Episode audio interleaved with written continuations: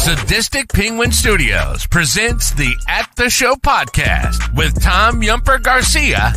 Okay, you people sit tight, hold the fort, and keep the home fires burning. And if we're not back by dawn, call the president. And Tony Chalsa Burt. I don't know this industry jargon, YP, MP, whatever, okay? All I know is that I cannot get a record contract. We cannot get a record contract unless I take these tapes. It's almost time. So grab a drink, get your popcorn ready, and join the film discussion with two guys from Chicago talking movies.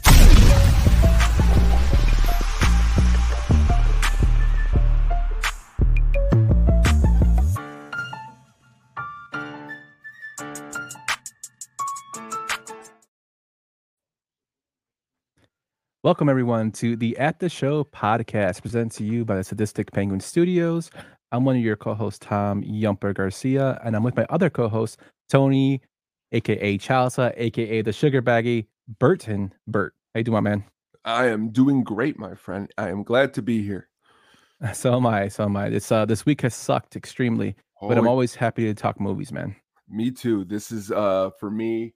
I'm going to be a huge healing process. I lost uh, a pet of mine of 17 years a day Oh ago, and this honestly, the reason we talk movies and the reason I talk everything is just to have a good time and forget some of those other things, like you said, the way the week has gone. Yeah, my man. I'm sorry to hear that. Uh, what was it? A dog? or Uh, well, that's the thing is, it was my turtle. oh Um, man. and and you know and, and i've talked about this a lot like almost like a stand-up joke like I, I I take it very seriously but there's also people who are like it's just a turtle but you know this turtle has traveled to california with me and honestly um her uh brother passed away last year it's se- 17 years so um you know but that being said this is kind of like you know a cheers to to and, and honestly you're gonna laugh at this really quick the turtles names um were lily and derosa after ted lilly and mark derosa cubs players from what 2000 and late 2010s. you know i mean Yeah. that's how long you know i had them and stuff like that It's Nice. cool pretty I'm sorry to hear that, man. Cool. Yeah, losing a pet always sucks. Uh, it does it does we lost our um, Datsun last year. i love Datsun. No, not last year. Maybe like four years ago. Before we got Max. Yeah, it sucked. oh but- man Man, sorry to hear that, man. Well- Hopefully, we can uh, cheer you up with some movie talk today. Yeah, let's do it cool. So let's uh, let's go into our first segment, Tone. Let's get into uh, what we have. Um, excuse me, what we have been watching, and I cannot find the thing. Wow, this is the first time for me. Did they delete it off our thing? what happened Oh, I found it. Here we go. That's my bad. Totally unprepared. That's all right All right, here we go. That's a me. And also, what were you just watching? So, what you been watching this week, Tone? Well, this week, um, to coincide, which we like to do a lot here at, the show, um, to coincide with what is coming up and what is uh, happening, we have uh, Dune 2 coming out this uh, next week. So I went back and revisited um, Dune 1 or Dune, the um, Dune that was released uh, a few years back, um, because the first time I watched it was not a fan. Second time I watched it, didn't make it through. This time I watched it, I'm in love. I can't wait. You say let's go see it. I was like, yes. Um, sometimes that's how I am with movies. You know, the first time I maybe was sitting down and watching it, I might not have been in the mood or something, but just this last time I really took to it and I enjoyed it. Um, what what did you think of it? I really enjoyed it. Uh, I love the uh, aesthetics of the film, the, the basically the way it looked. Uh, I remember the older version, the original version. Uh, doesn't really hold up too well, and it's not really a Mm. great film. Um, I always remember that one being used for like clips of being made fun of. Father. But but now like seeing this new updated version, I really like it. It's kind of crazy that the newer remake is better than the original looking wise and story wise. Uh, I'm also a huge fan of Oscar Isaac, even though he has a small role in this film. Uh, I thought it was job. Done beautifully. Um, really excited for the sequel, even though they're handing out those crazy uh, popcorn tops on their uh, popcorn. pop- they sure are, aren't they? and uh, the second movie that I watched was a new one, um, "The Last Voyage uh, of the Detmer, Dem, Demeter," um, a newer horror movie that came out this last year, kind of set back from a long time ago. Um, a ship, a pretty much honestly, it's a, a chapter from Bram Stoker's Dracula, the book, and uh, in, in a roundabout. And honestly, I enjoyed it. It was atmospheric for what it was going for. Um, a buddy of mine watched it too. He said that the uh, what was his words is that he didn't care about the he loved the vampire but didn't care about the people in the story, and that always makes me laugh because it's like, are you really looking to care about the people on the last voyage of the Demeter? Or are we just looking for a good old vampire movie? And it, it's it's I think it, it holds up for that. So, uh, have you checked it out yet? No, I haven't seen this one. Uh, actually, you know, I get a lot of my horror movie love from my mom. Her like favorite thing is Halloween. Uh, we watch horror movies her all the time. She actually saw this movie. She says it was decent. Uh, I gotta check it out. It's one. Of, it's on my list. I just haven't gotten around to it. Actually, I was going. th- It just went up on Paramount Plus, and I and I actually was going to pay the five dollars for it, but I was like, it's on here for free now, so gave it a chance. And again, it's pretty much what your mom said. I mean, it's a good Saturday night. Put your feet up. It, you're not going to watch. Honestly, it's not Demolition Man, but uh, it's it's definitely um, you know just something to watch and enjoy, and for nothing more of just the vampire in it. Yeah, I definitely check it out. I always give horror movies a chance, even though they're really, really bad. I mean, it doesn't matter to me. I just like to see it. Um, but what I watched this week were two basically like classics. I go into, you know, the vaults every once in a while. Uh, the first one you already mentioned is Demolition Man. Uh, I saw a clip on TikTok, and that led me down the rabbit hole of wanting to see the film. Uh, I I remember watching this film as a kid with Sylvester Stallone and Wesley Snipes, and it just was crazy. And it's where like it spawned so many pop culture references, you know, from the Taco Bell being the last restaurant to be surviving of the of the food wars, and then you have, of course, Simon Phoenix who inspired Dennis Rodman to dye his hair, and then of course, you know, we're both from Chicago, so Dennis Rodman playing for the Bulls, having you know when he his crazy hairstyles, uh, just all around like crazy cheesy fun movie that I really liked, and of course Denis Leary's in it out of nowhere. You know, Jesse Ventura plays a small role. It's just totally 90s nostalgia that uh I really enjoyed. I mean, it's not the greatest like action film, but it's very entertaining to me. Oh, it's a great movie. And again, it's another one that I can see in our next 30 years of doing this show that we may break down all the scenes at one point because again, it is just a really, really, really, really um, awesome movie and a movie that in my house it was pretty much like you know it, was played all the time pretty much. Um, I remember specifically like watching just listening to my dad laugh and think how cool those helmets were that they were wearing when they were uh, getting it on him and uh, Sandra Bullock, and then of course Oh, yeah. mentioned the three shells. Never knowing really what were those three shells, and, and these kind of conversations. But again, uh, Wesley Snipes and Stallone, top of their game. Um, and as you said, Denis Leary, great, great movie. Yeah, if I ever meet Stallone, I want to ask him like what were the three shells for? I think everybody that is a question that is definitely one to ask. And then the second movie I watched, uh, Missing Football. Uh, you know, the Super Bowl just happened, so I went to another old time, you know, classic that I like to watch. Probably more of a movie that doesn't get mentioned more when we talk about football, and that's The Replacements. Uh, it's based kind of off a true story of the of the Washington team with Joe Gibbs. Uh, but you know, all star cast of Keanu Reeves, uh, Gene Hackman. You know, you have um, Orlando Jones in there. Just a great uh, cast of characters. Jon Favreau plays a cop in there that beca- a SWAT member that becomes a linebacker.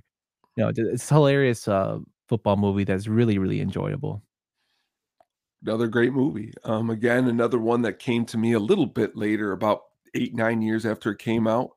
But uh, again, I'm a big Gene Hackman stan. You're going to find anything that Gene Hackman is, and I enjoy it. I've went through IMDb and found movies that I never even heard of, and I'm love Gene Hackman. So again, great movie. Rise Athens, is that how you pronounce it? Does a good job in the Yeah. movie too. Um, but again, excellent pick. Um, football again, a lot better than a lot of football movies that I've seen. Yeah, an awesome soundtrack too. Yeah. Like, Oh, yeah. um, I love Brian's comment. Best part of the replacements is when the cheerleader is driving him home, and she drives like a fucking maniac. Yeah. You- It kind of reminded me of uh um the 40 year old virgin when he goes with the girl when he goes with uh I forget her name, I can't think of her name on top of my head, but he goes she drives him and she's singing uh um what song is she Um, singing? She's some song she's singing, like she's just dancing the whole way. Well, he's like, he's like that. What did she say? That asshole came out of nowhere. Yeah. And she's like, like, that's hilarious. I need you to blow in this so you can drive. Okay. Yeah, um, but yeah, the replacement's a great movie. If you haven't seen that one, check it out. It's it's it's entertaining the whole time. Great music. Uh, Jon Favreau and Nigel Gruff, guy who plays Nigel Gruff, is probably like my favorite characters in that film. Oh, it, and it actually got Keanu Reeves a tryout with the Baltimore Ravens at the time, which I think is hilarious. That is really awesome. Yeah. But uh, that's what we've been watching this week. Let us know what you've been watching at the At the Show Pod or at our Twitter handles, uh, Low Yumper and the Sugar Baggy. Uh, but we're going to transition into our segment with one of our fellow penguins and ass crew members, Roxy. We're going to get to Never Scene It. Popular movies of all time, sir. What were you thinking? What the hell was that? Miss Roxy, how are you doing today? Hello, Hello, I'm doing well. How are you guys? And for actually, before I ask that, Tony, my condolences. D- Never, uh, It's okay. don't need to hear the downplay of the animals. My friend had frogs. Now, well, And okay. Well, when thank the you. I frogs appreciate passed, you that. know, amphibians, reptiles, they all make a difference. And uh, so, especially 17 years, that's like what most most people don't even get that with, you know, dogs and stuff. And so, if they can, you know, they say the dog made that much of a, a a impression on them even in eight years. So I can't imagine 17. Well, I That's mean, they started as little quarters, and now they're like, you know, you know, like that. So you Mhm, mhm. and like I said, we moved to California, and they sloshed around in the back of a tank, in the back of a car. We stopped in Las Vegas. They made it through the desert. You know, they're uh, rock and roll turtles, and you know, we're gonna honor them with. And honestly, we're gonna honor them with this one of my favorite movies right here. This is this is a great pick. Yeah, so Rox, we talked about this uh, when you did the Silence of the Lambs, uh, you know, episode. You talked about you never seen Silence of the Lambs, and then we recommended Seven. Um, I know it's been a little bit since you've been on, but you know, this is a one of my favorite movies as well. It's a David Fincher film, and those who don't know who David Fincher is, he uh, directed The Social Network, uh, Alien Three, Gone Girl, and Zodiac. Uh, he also did a great Netflix series called Mindhunter, which unfortunately got canceled way too soon. Uh, this film stars Morgan Freeman, Brad Pitt, R. Lee Ermey, Gwyneth Paltrow, Kevin Spacey as well, and it made three hundred and twenty-seven million dollars on a thirty-three million dollar budget. So it made big time money. I think it was the ninth top top grossing film in 1995. Uh, so, what are your initial thoughts of the film Seven? I fucking love this movie. this was so good. Um, so just to be uh, transparent, I watched this movie yesterday. Um, I wanted to make sure that I had as much knowledge about it as possible before the podcast, especially because I do struggle with paying attention for movies. Did not have any sort of issue with this movie paying attention. It just grabbed me like right from the beginning. And I think that that there you mentioned um when you were talking about Dune about how it's very like visually appealing in terms of uh, I if I, I, I obviously I've never seen it but um just in terms of like probably the color scheme and just the different scenes and stuff.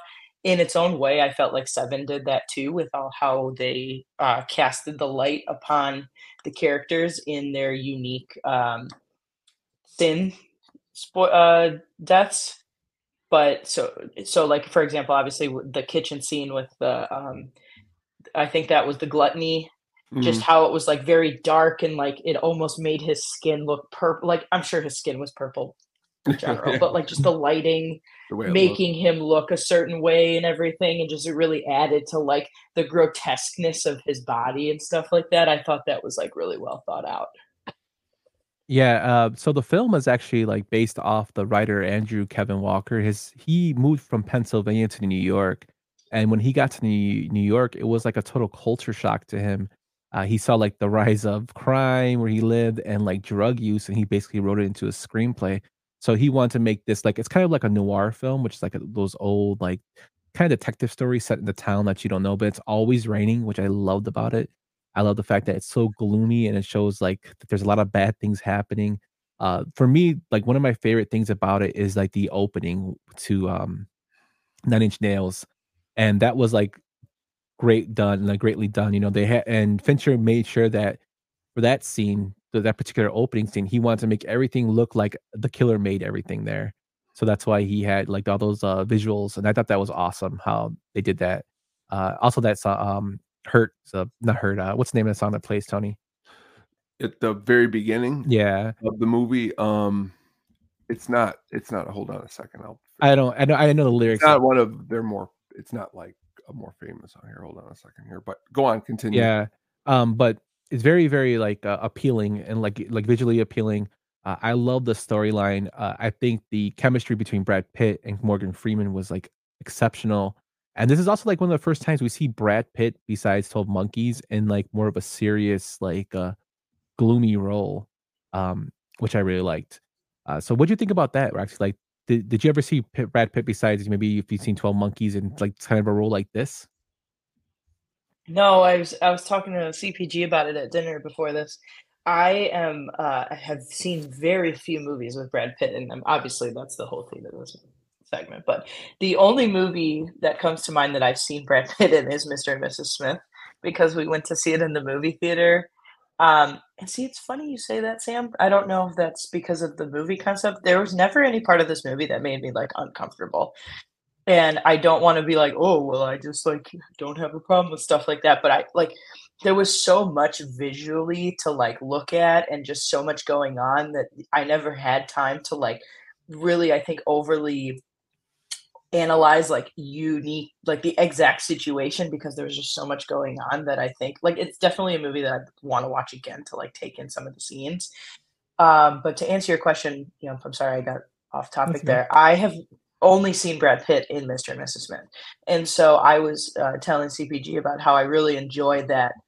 A few things about Brad Pitt's role. One being he's not overly arrogant, he's not overly cocky. There's a there's a nice balance of like know what I'm doing, but I'm here to learn, etc. But I also really enjoyed that they decided to not go the route of like, oh, I'm a new detective and this is like my first big case or something like that.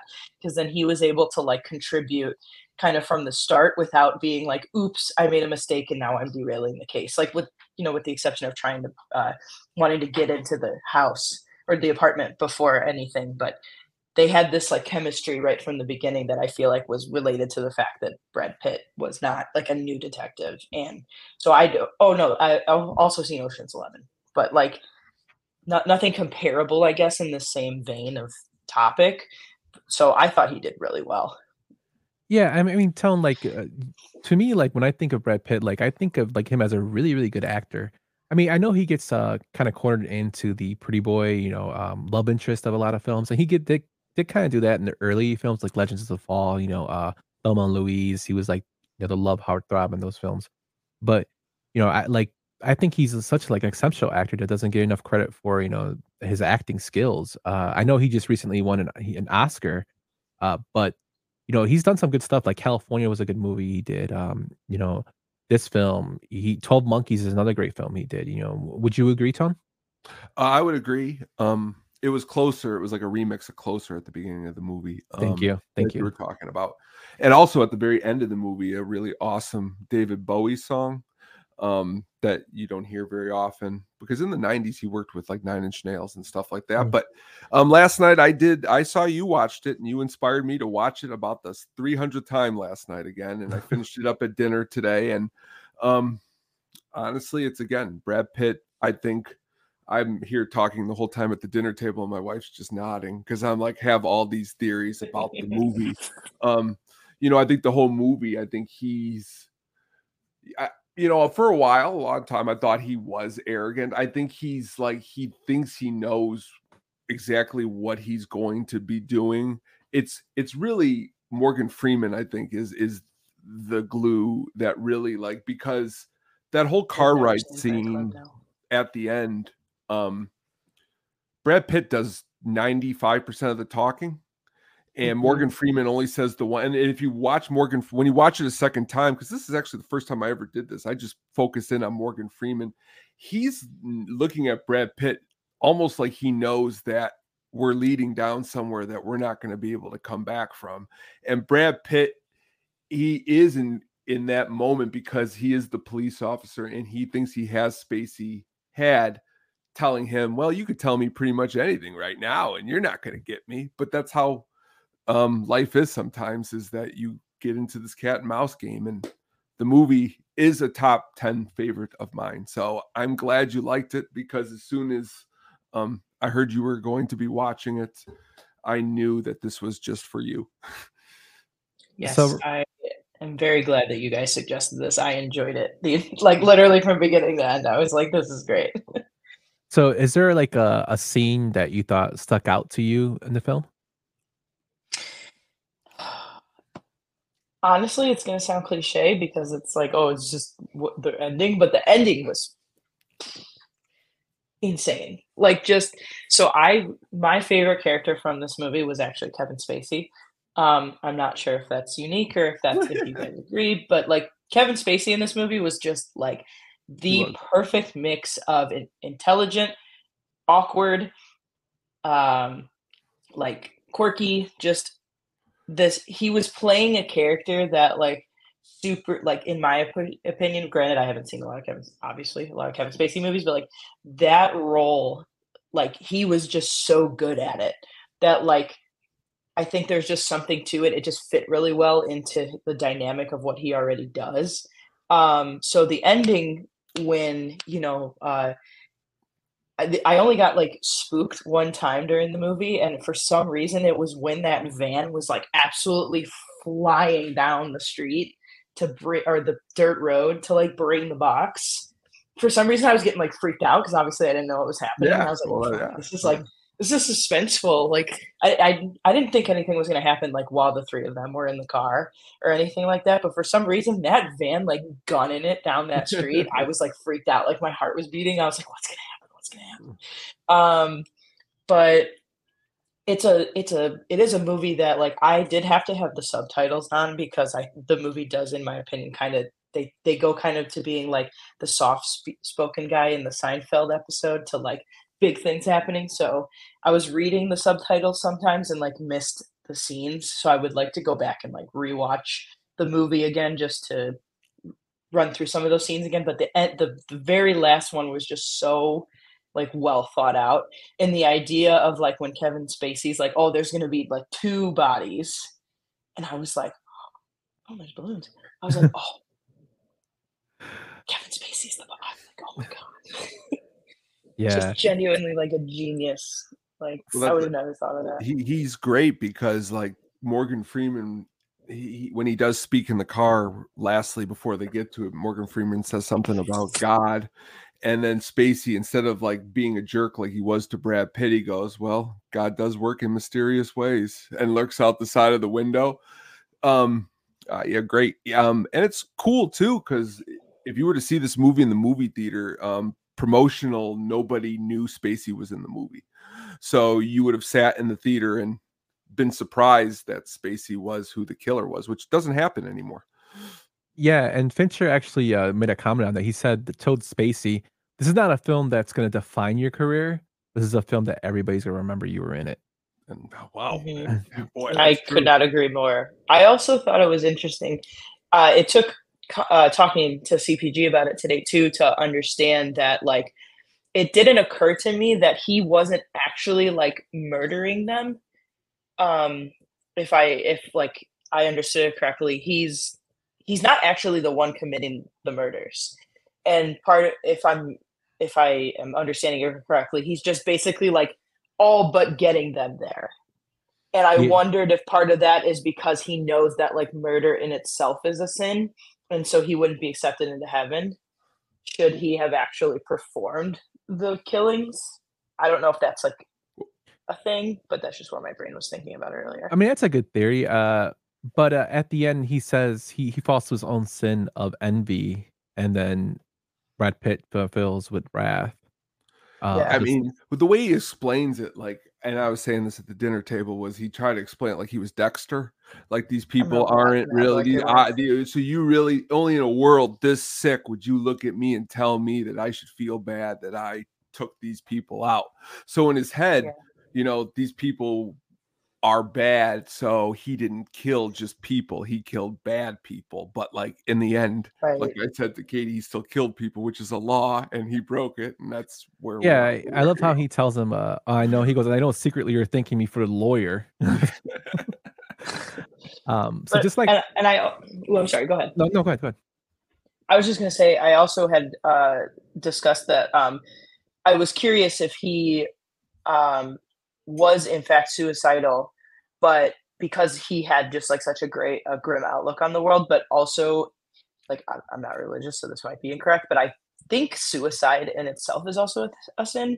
Mhm. So I'm curious if that, although the envy kind of completes the circle, I'm wondering if that was like part of the thought process is to like, if I don't commit suicide, then I will be accepted into heaven because somebody is taking my life versus me taking my own. Yeah, that's actually so. This the the way you're analyzing it is like something I haven't really heard before. That's actually really good. Like it's a making me think a little bit more about it.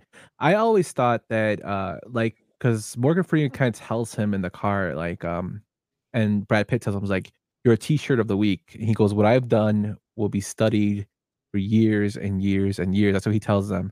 I think he wanted to have what he's doing as a way for people to change or to be celebrated for the way he took out like the sins uh, and to be remembered for that uh, and also as a martyr to show that i am uh i'm not perfect which i mean he's obviously insane but but i think that's what that was my interpretation of it like what about you tone? It's it's it's kind of a, a lot of all uh, you know it's a lot of um you know it's a lot of all of that you know it's also a little bit i think just the way spacey is able to when they get out to the desert or whatever and he's in the car he is 100% selling them that what he has done is of course it's okay it's okay to him. Um at this point gwyneth is dead already okay? Morgan knows what gwyneth has been going through. Brad does not know what more uh was going through and that's why if at any point morgan could have tackled brad and kevin goes to jail then kevin doesn't kevin goes insane right there. Kevin screams kevin's going nuts because this whole thing is set up for that to happen. So if it doesn't happen kevin goes crazy. So like and that's why the last line in my the movie actually the one that made me think the most that morgan says he goes you know the world is a great place. It's worth fighting for. And he goes i believe in the second part of that because the truth of the matter is is that here's brad pitt this guy who came to town morgan kind of told him at the beginning you know man maybe this isn't one for you you know it's not for me let's let it go and brad pitt's no no i i'm not gonna let it go and sometimes I've been involved in things that people said let it go and I didn't. And then I got myself down a rabbit hole that was couldn't get yourself out of. So it's a little bit of everything. And that's why I love the movie. It's so deep and everyone's explanations are great. Yeah, I think like to your both your guys' points just about like what Kevin Spacey always being essentially like a step ahead. Part of where I thought also just in regards to the suicide stuff is because like technically even though they had him in the sense of like they knew who he was, he still at the end of the day like willingly gave himself up. And part of me is thinking that that's because he knew that he was just going to rot in a in a cell otherwise. And so this was his way of like completing the cycle but then uh like uh, getting in off like it's a three-way thing. Like he's completing the cycle getting um into heaven because again he's being killed versus committing suicide. And then he it's it's happen he's getting himself out of this world that he is con- oh, borderline convinced is never going to change and But so like when he like, when, when he walks into the courtroom, eh, I mean into the thing, and he Mhm. says, uh, what does he say, Lieutenant? And he screams. Mhm. At that moment, Mhm. if they throw him in a cell and they never go out to the desert, because that's what the lawyer says to them. He goes, My client is Mhm. willing to give you everything if you take him out to the Mhm. desert. If they say, eh, we're not going out to the desert, what happens then, do you think, to Spacey in that moment? Well th- he threatens remember he says uh he'll tell them where the other victims bodies are but only that's somerset and mills can go He- So he set them up to really be out in that desert no matter what. Where the reality is, yeah, is like part of mhm. the it's like reality part of is being the step ahead. He knew he was gonna they that they were gonna do it. because they He, were like, actually he he, was that they smarter were- than they he was Mhm. smarter than they were, and that's what's crazy is that he was actually smarter than the people who were chasing. him. Yeah, it's a complete. Well, yeah, because uh, the last like two that. were what? I'm sorry, Wrath and it's Envy. Was it Wrath and Envy? Yeah. yeah, Yeah. So like the envy part, I think is like they were kind of envying, in my opinion, him because they were like wanting to solve the crime, but like they knew that they had they like the envy was that he was always a step ahead, and they wanted to try to get ahead of it, and so they were trying to like outsmart him while simultaneously falling right into his little trap, you know. So they're just playing a game of like cat and mouse in that regard. But yeah, once he, once the box came and I mm-hmm. finally saw because I've seen this GIF, obviously, of like what's in the mm-hmm. box for like what ten years now. It feels like because for context, and this is gonna age, like age you guys, not me, but like this movie came out when I was three years old, and so like I have.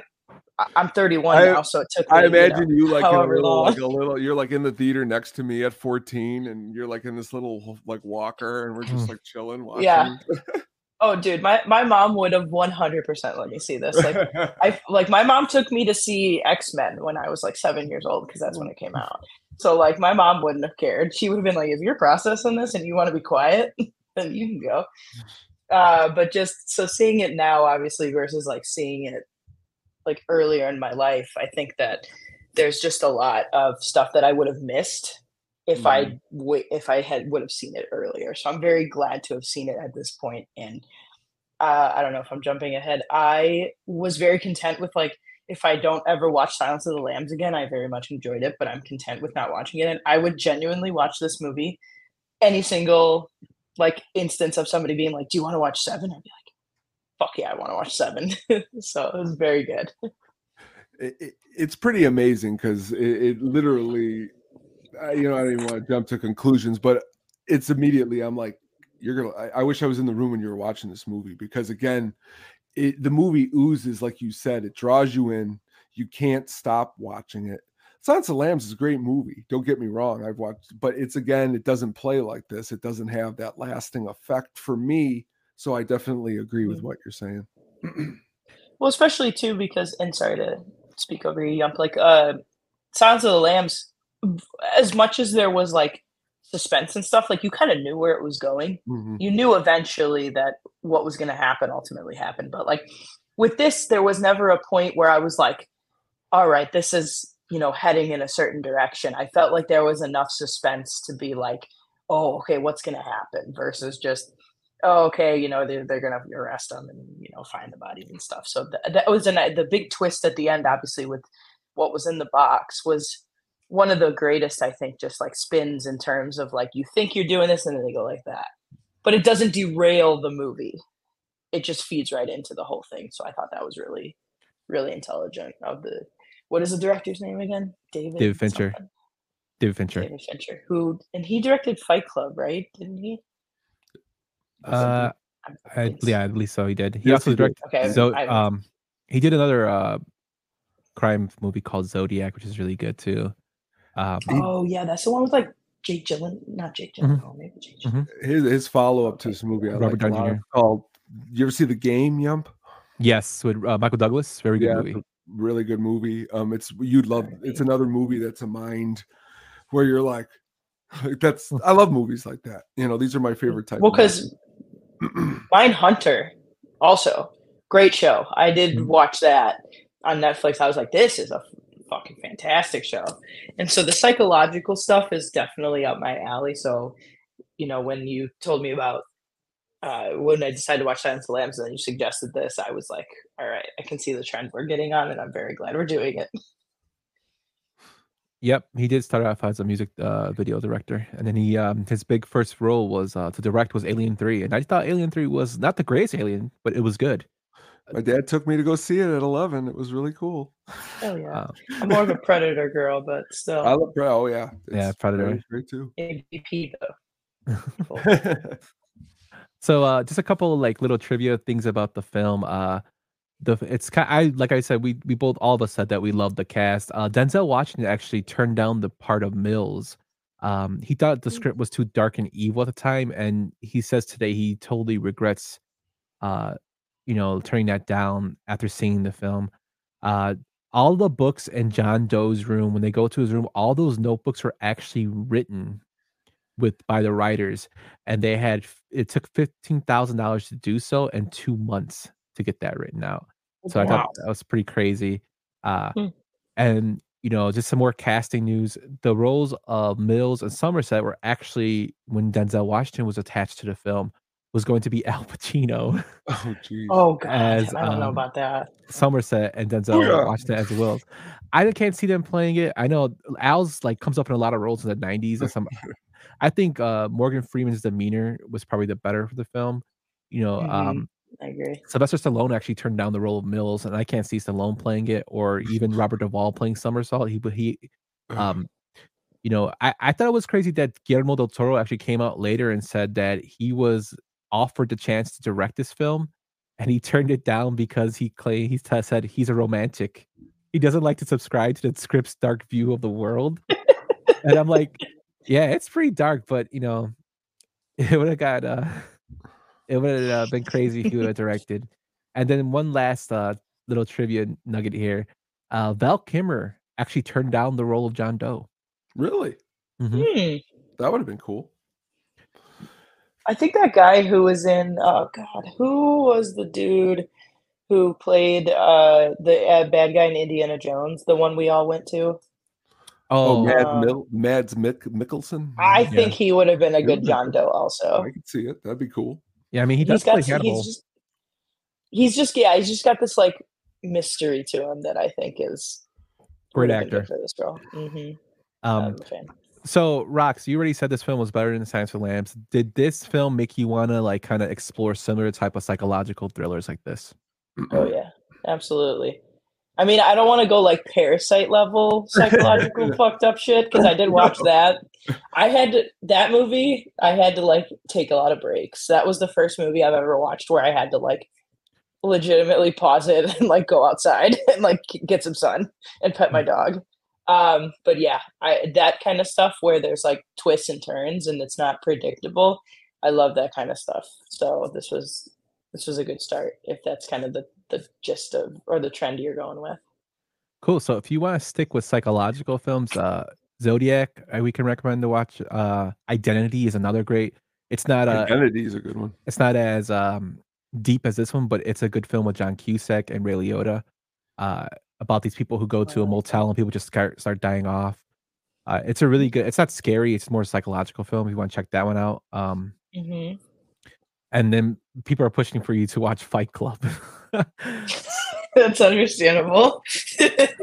that's I another am. psychological film. Uh, I'm good with any of that. I mean, like the a good psychological film that I also watched in kind of the same, more so because Zodiac, Jake Gyllenhaal was in that. I, I like Prisoners with Mm, Oh, a Hugh Jack- obviously, yeah. obviously, if, if Hugh Jackman's in it, I'm going to watch it. Did Um, you watch that? You I did. I did. Yeah. Did you I, like that one?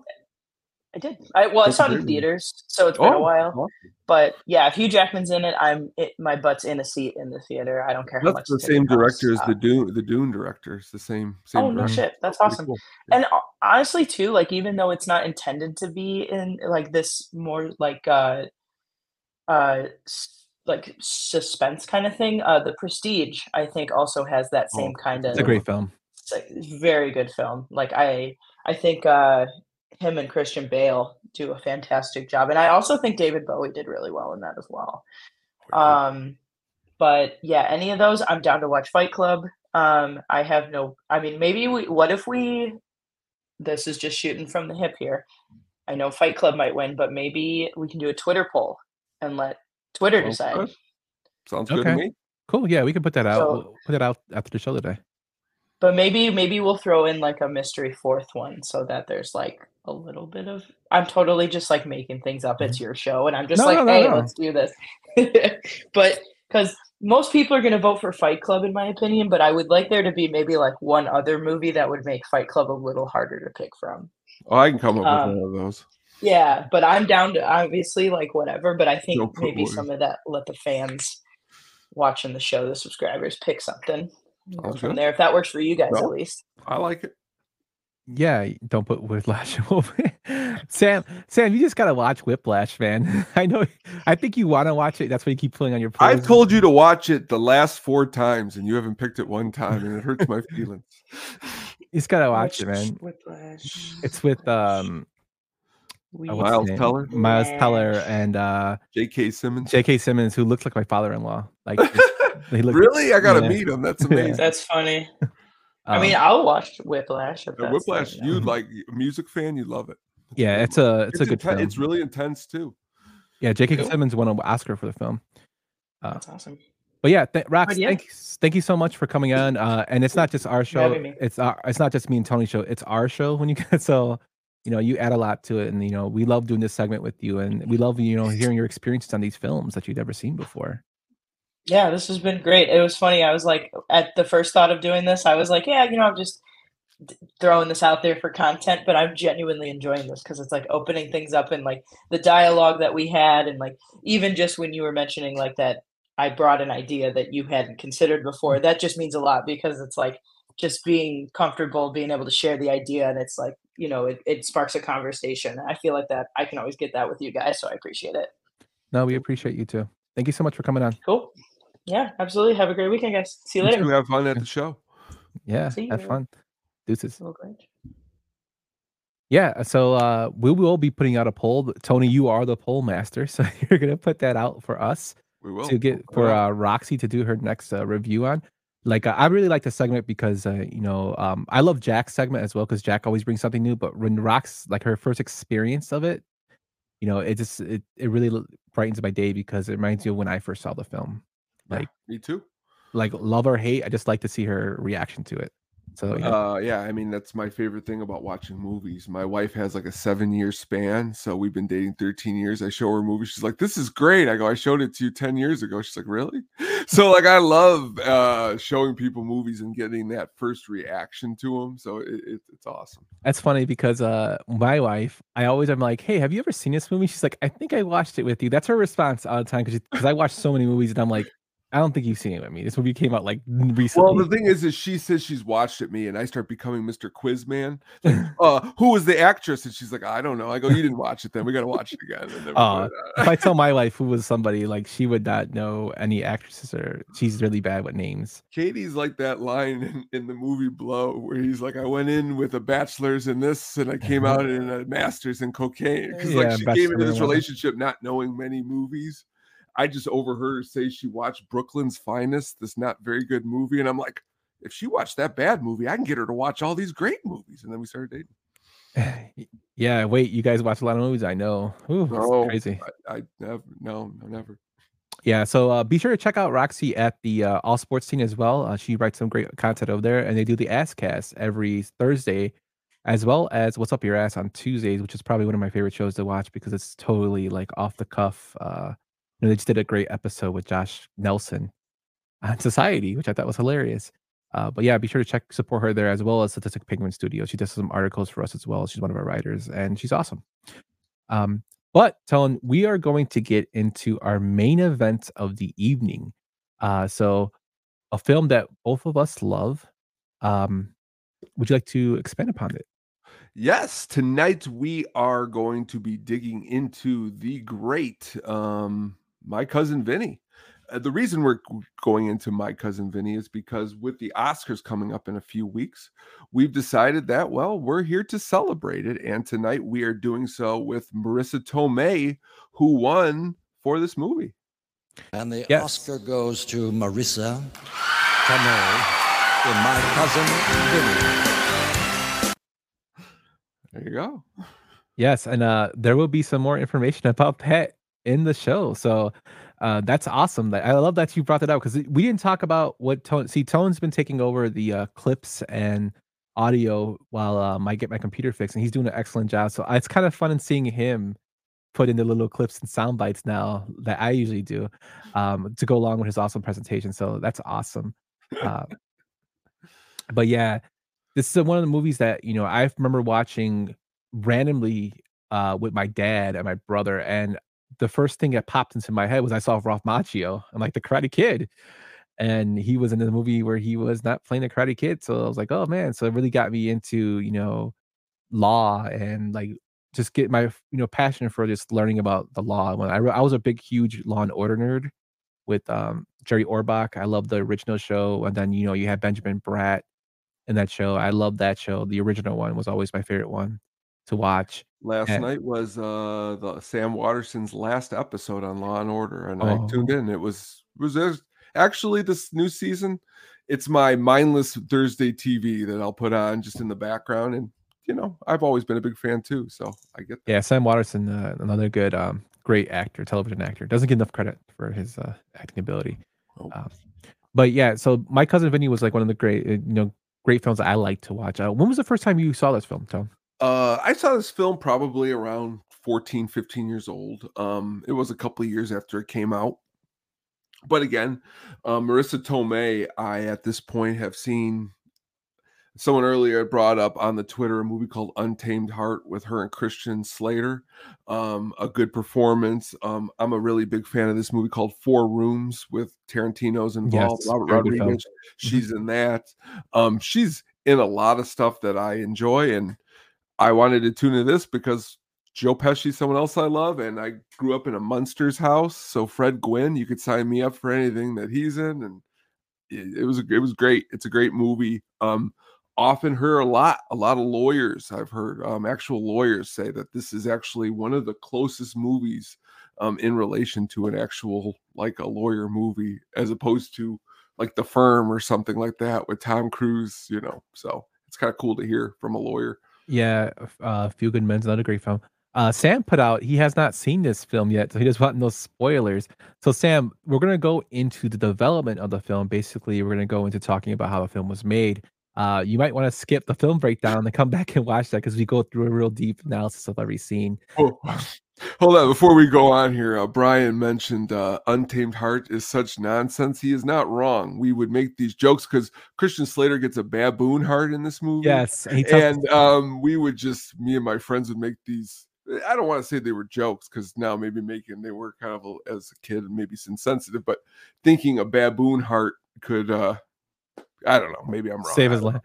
Well, I mean, he he kind of has like a child's mentality with it because he tells a story about the the baboon king and then the gold, and it was just so- it was like that part. I remember watching that film. Like I actually liked that film. Yeah, it's not a bad movie. I actually rewatched it. Yeah, that that bad movie. film in there, uh, the part where he does that, like I remember watching him. Like, where the hell's he going with it? It was so random. It was. Um, it was. But you know, yeah, uh, the dickhead from Son-in-Law as a prosecution is phenomenal.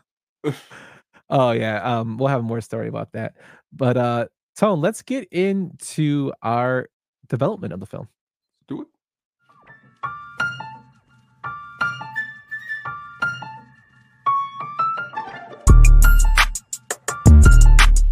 In my thoughts, I use the technique of positive visualization. So the film was actually written by Dale Launer, and he came up with the idea for the script. And he was talking to a man waiting for his bar exam results. He was a student in college, and he happened to walk into uh, a room and saw a guy waiting for his bar room, his um bar exam results. Uh, he told ABA Journal in 2012. In the very early 70s, I met a guy who had taken the bar and was waiting for the exam results. He asked the man, what would happen if he didn't pass? And the guy basically responded, he would take it again and again until he eventually passed. So he asked him, What's the most time somebody has taken and failed and finally passed? And Launer remembers the guy saying 13 times. And he says, I always thought that a guy who took the bar 13 times or girl who took it is probably out there practicing law in some capacity. Now, would you feel if somebody suddenly you learned that the guy is your lawyer or woman is your lawyer? What if you've been accused of a crime and clearly you have what appears to be the worst lawyer in the country? And that kind of spawned his thinking of creating a film uh, based around it, a screenplay based around it. Now, Launer did have some success doing Dirty Rotten Scoundrels uh, previously, and this was just something that you know was his pet project on the side that he thought of earlier and decided to develop more. Uh, to research the script, he decided to take a road trip through the South. He started off in New Orleans and then went through Mississippi and Alabama. Uh, this trip added a lot of material to the film. Uh, his car got stuck in the mud.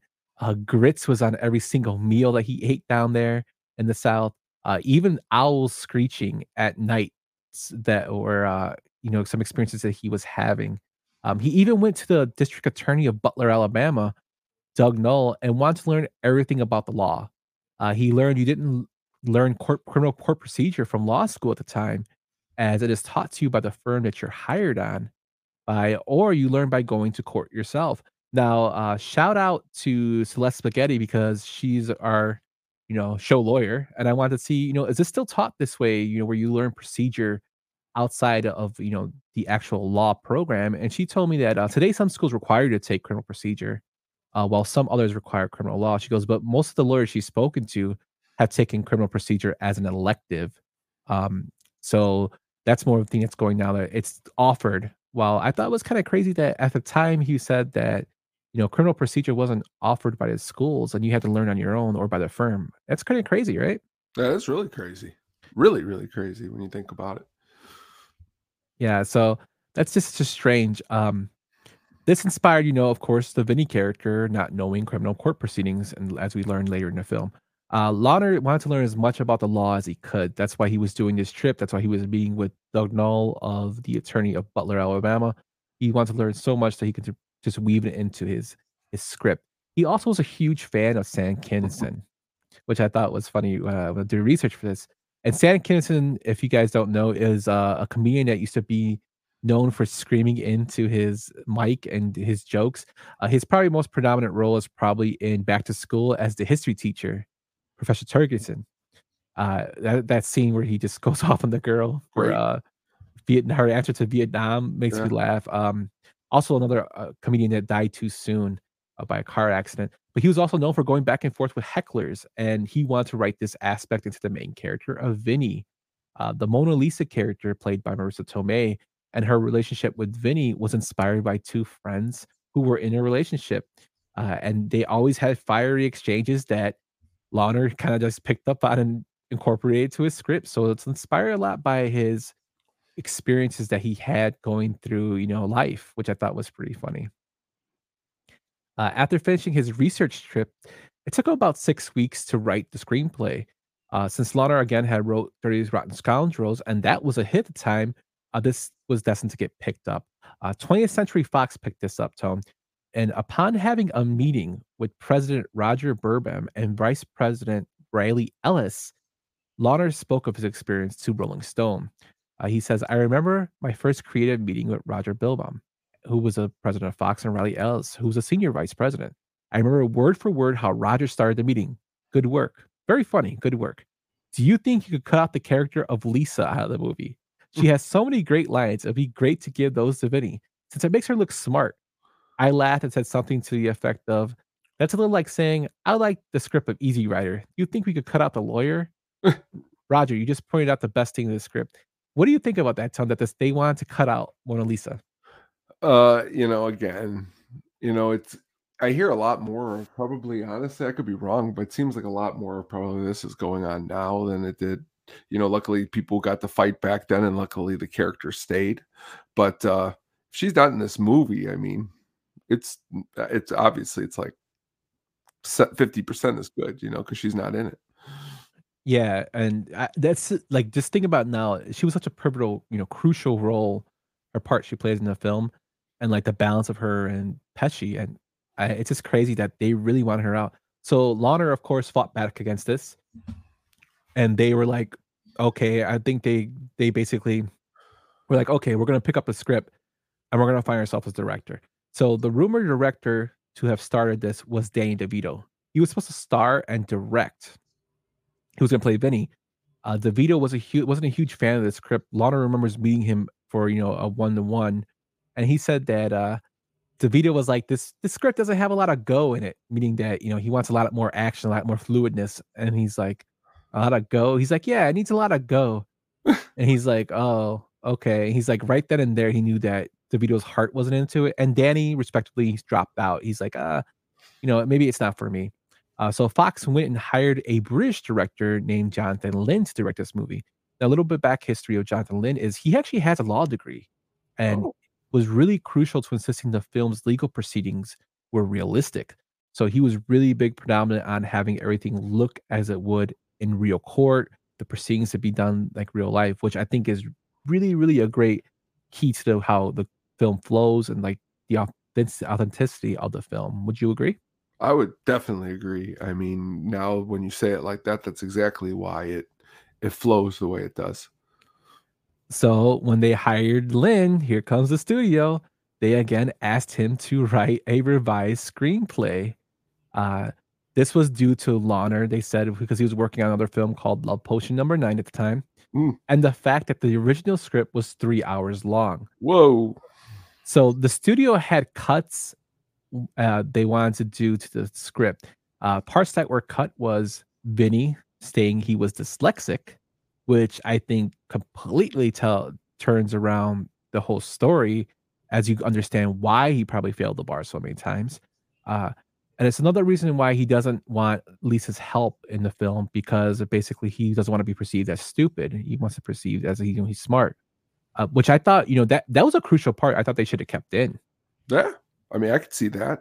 I mean, when you're, uh, I mean, the first part, like you said, being dyslexic, you know, that mm-hmm. that could made it, it, different, but the other part, definitely, definitely. Yeah. And then another part was Vinny was supposed to be a heavyweight boxer. That was cut. Uh, so the persona of Vinny was totally different. Um, the mud in the face and the the board scene with the car that was added by Lynn, and Launer didn't like it. He thought it was slapstick, and he didn't think it was just like for gags. um, another thing cut was Bill's mom. You know, and this as we go into the deeper built breakdown, you know, we wonder why Bill's mom's not there. You know, he calls her, but she never comes. And there was actually scenes that were supposed to be filmed about her having a heart attack that you know were fi- thing, about to be filmed, and then they decided to be cut because they said that the film was already too long as it is. You know, back then this is when movies were not three hours long they were usually 90 minutes to you know 90 to maybe an hour 45 and you know they didn't want to make it any longer so they wanted to cut down as much as they could um, of course these changes did not sit well with Launer and Lynn and they argued and it caused a lot of t- tension between the two uh, which they have made up but at the time it caused a lot of back and forth with them which to me is that the studio's already starting off on the wrong foot you know having the director kind of do the bidding for them over the writer. I agree. But we get into casting. So Vinny, we already said, was considered by Danny DeVito to direct and also to star as Vinny.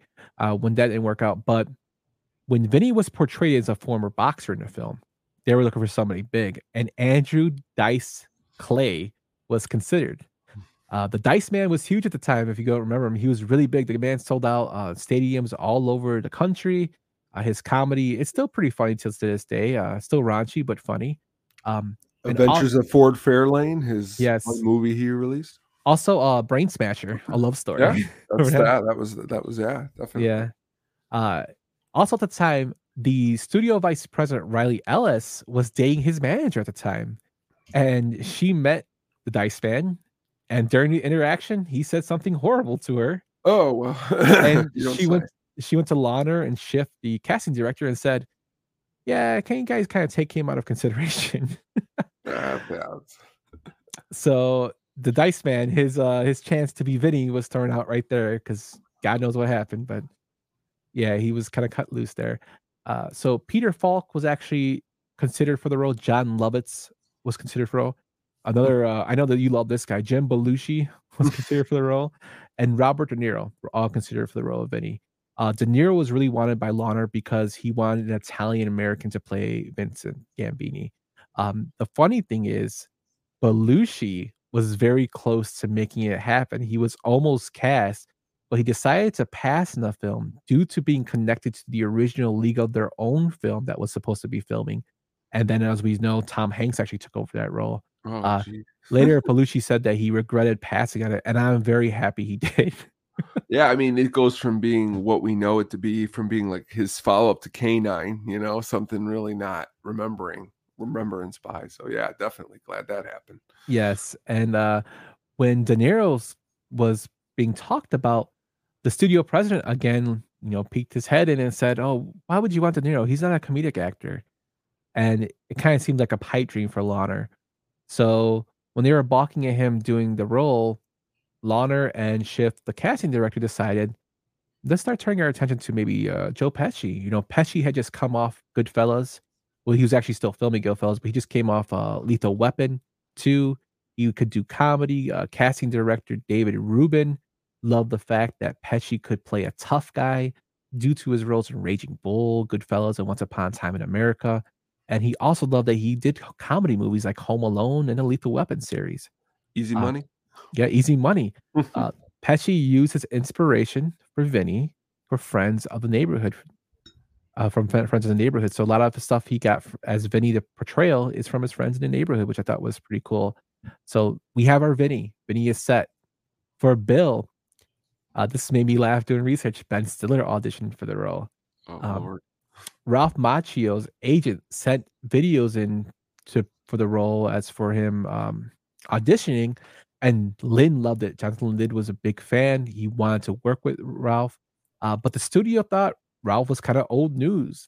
They said uh, that's the Karate Kid. You know, we're in the '90s. I think he doesn't do. He shouldn't be doing this, which I thought was pretty funny because he's having a resurgence as the karate, the Karate Kid, Cobra Kai, which I think is hilarious. Um, and eventually, you know, it worked out to where he was cast. Stan, his friend, Will Smith actually auditioned, uh, but Michael Mitchell Whitfield had a great audition as well. So it was between them two. Uh, Mitchell Whitfield will go on to say this is the only role he beat out Will Smith for, and probably the only role he ever will beat out Will Smith for. Um, eventually, they decided to go with Whitfield, and I thought this was very interesting because the original thought was, even though St- Stiller didn't have a great audition, they were still considering going pairing him and uh, Will Smith as the roles of Stan and Bill. Um, the casting director thought, you know, casting an African American as an unjustly arrested man in a deep South would kind of kind of change the tone of the film. Um, hence the reason Smith and Stiller weren't cast because he's like, you have a Jewish man and an African American man. We're trying to make a comedy. We don't want to make serious because that's kind of like a serious tone. So they kind of pulled back on that, which I understand why. They also said, you know, they didn't want to put too much pressure on Will Smith. He was a great actor, but they didn't want to put too much pressure on him to have to carry the load of try to make his film as a comedic film instead of a uh, more serious film, which I thought was pretty crazy. Um, for the role of Jim Trotter, Mr. Trotter, uh, Lane Smith was automatically cast because he resembled the DA Doug Knoll that Launer has spoke to. And the funny thing is, when I was reading the interview Launer was talking about, he said when he was talking to Doug Knoll, he said, thought in his mind, man, this guy really, really reminds me of Lane Smith. If I make this movie, I'm casting Lane Smith. so he automatically was, you know, in like sin, as they say. For the public defender of John Gibbons, who is probably one of my favorite parts in the film, uh, they went with Austin Pendleton, who at first was really hesitant of taking on the role um, due to the fact that he had a real stutter in real life. Uh, and when he was reading the script and saw his character stuttered, he was kind of uncomfortable that he didn't want to be typecast. You know, he was an accomplished actor, but they took him out to dinner, and he said after the second bottle of wine, he's like, "All right, all right, I'll do it. I'll do it. Let's do it." You know, and unfortunately for him, he was kind of typecast for a little bit. Uh, but he's still acting. He just did a play, you know, Steppenwolf. He's 83 years old, just did a play uh last year for Steppenwolf, which is pretty crazy. But yeah, he does. He's magnificent in his role. Um, for Sheriff Farley, we went with the great Bruce McGill. Uh, Bruce McGill is actually a golfing partner and buddy of Joe Pesci. And when Joe Pesci was cast, he kind of had final say on the uh, the casting. He said that he went to go golfing with Pesci, and Pesci's like, "By the way, you know, I told him you got the part. You know, you, I, I signed off on it." And he said he got on one knee and kissed Pesci's ring and said, "Thank you, Godfather." And Pesci's like, "What the fuck are you doing?" like he said. So he made he, uh, you know, it was like a joke between them two, and he cracked up about it. Bruce McGill should have got a supporting actor nod for Last Boy Scout. Oh, He's great though. I and mean, he blows up in the beginning, though.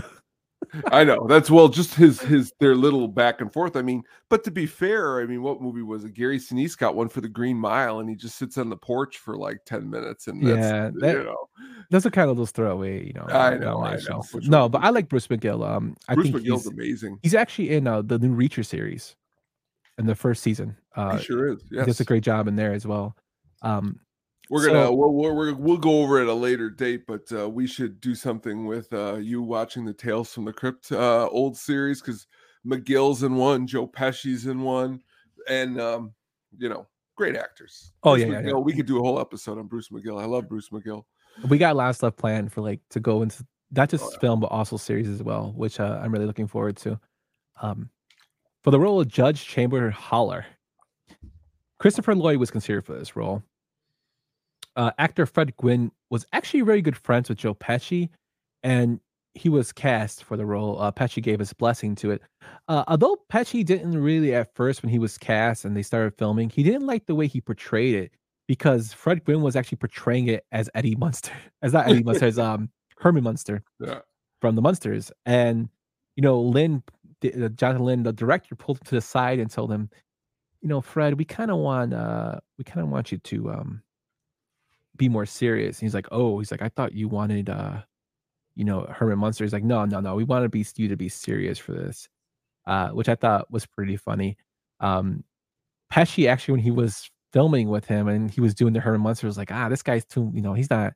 He wanted Wilford Brimley, and Bruce McGill, who was good friends with Wilford Brimley, said, "Yeah, Wilford Brimley wouldn't have worked out because he would have been straight. Like he wouldn't, you wouldn't have the comedy uh, interaction and chemistry between two. He goes like he would have played it straight.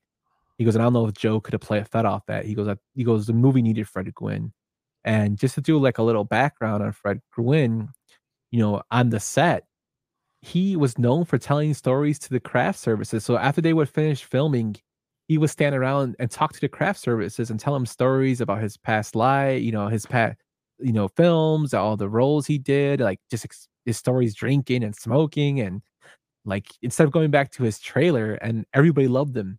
Uh, this is what, of course, one of the, you know, final films of his career. He eventually passed, you know, unfortunately passed. Nobody knew he was sick. Uh, I love the story that Mitchell Whitfield tells um, about Fred Gwynne. You know, he told the Rolling Stone uh, the original Game Boy came out right around this time, and during lunch break at one point, I was playing Tetris and Fred walked by. You can imagine the look he gave me. He just raised one eyebrow in what in a way that was somehow both frightening and humorous. He walked past me, backtracked, and was like, "What is that?" I said, "Oh, it's a Game Boy. This is Tetris." And then I showed it to him and how it worked. The shapes drop and you move them. He goes, "Can I try?" it?" I gave it to him. He's so big that it looked like a piece of chewing gum in his hands. he was just this huge guy, and he's hun- hunched over playing a, playing this game. He gave it back to me and said, "I'm gonna get one." The next day, he came in and was playing Tetris on his own Game Boy, smiling and nodding at me. That's an amazing story. That I, I, Fred Gwynne is like one of my favorite. Like I, I watch anything with him, and I love the Munsters as a kid growing up. So uh, I'm really happy. You know, yeah, Pet Sematary. Oh, um, dude, that's not a great film. Uh, he's awesome in that film too. Um, but I'm really happy they kept him on. Uh, the the, uh, role of Mona Lisa Vito, who the as we learned the studio wanted to cut, but was getting pushed past on. Uh, Lorraine Bracco was actually offered this role and she passed on it. Uh, you know, Lorraine Bracco's from Goodfellas. I'm kind of glad she did. I, I couldn't see her doing this role. Um, No, no. Could you imagine? Uh, can you imagine her doing it? no, no. I, I'm just thinking of Goodfellas. Some of her scenes, Yeah. like when she's crying. Yeah, I like her, but I it's just No, couldn't no, see her no, it wouldn't have worked. It wouldn't have worked. Um, hip hop singer and actress Carol Davis was considered. She was good friends with Alana, and he told her about the script. And he was saying he told her, "Hey, I'm down in Butler, Alabama, for some field research, and I'm doing. I'm looking for this role of Mona Lisa Vito, and I think you'd be good for it." And she's like, "You're down in Butler, Alabama." And he's like, "Yeah, I'm doing research for this film." And she gave the role the famous quote, "I bet the Chinese food is terrible." so he even though she didn't get the role he kept that in the film which i love um, no one was panning out for the part until lynn was called by john landis who was asked him to come to the set of sylvester stallone's film oscar he was filming the film uh directing the film and they were tearing down sets and he wanted jonathan lynn to come see like dude look at these sets they're awesome come come check them out before they tear them down which he did uh, when he arrived, he saw a girl playing a flapper girl doing her scene, which turned out to be Marisa Tomei, who was unknown at the time. Uh, Lynn and the casting director thought she was perfect for the role, but knew there would be pushback due to Tomei not being known and the studio really pushing for a big star to take the role with Pesci. Um, they remedied this though by having the studio screen test their three top choices and then had Tomei screen test as well. So they had four screen tests. They then brought the screen test to Pesci while he was filming Goodfellas. um, Pesci automatically thought he's like, yeah, Marisa Tomei, she's the best one. I would love to work with her. And then when they presented it to the studio, of course, the studio picked somebody different. And after an hour and a half of fighting between themselves, they pulled the trump card and said, you know what? Joe Pesci wants Tomei. And they're like, yeah, we're, you know, it's your film because they're not going to fight against the star of the film. Oh. And the, basically the subject was, you know, closed at that. That's that's pretty funny how they outsmarted the studio there. That is, that's great.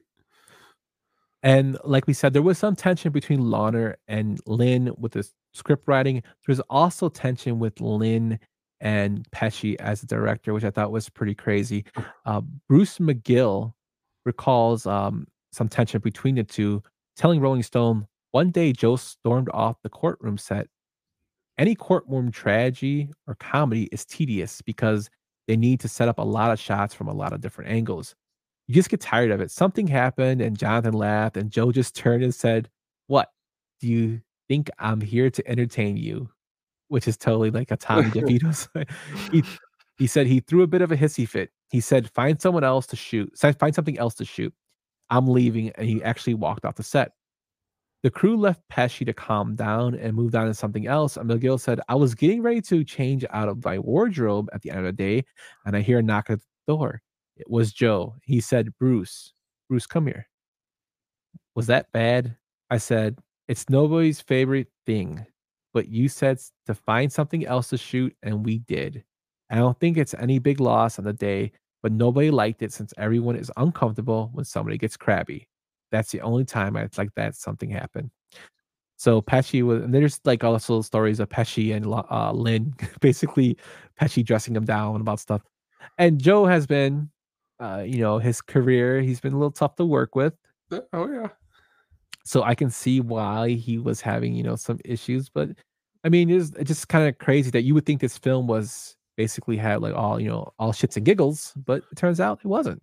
No, and that's what's cool when we get to go behind the scenes like this and look deeper because honestly, some of this stuff until doing research for it, you don't really know. You watch this movie 50, 60 times and you're like, oh, this is a great movie. I love it. But I love hearing stories because now when I watch it again, or you out there watch it again, you can know a little bit on the backstory, which makes it even cooler.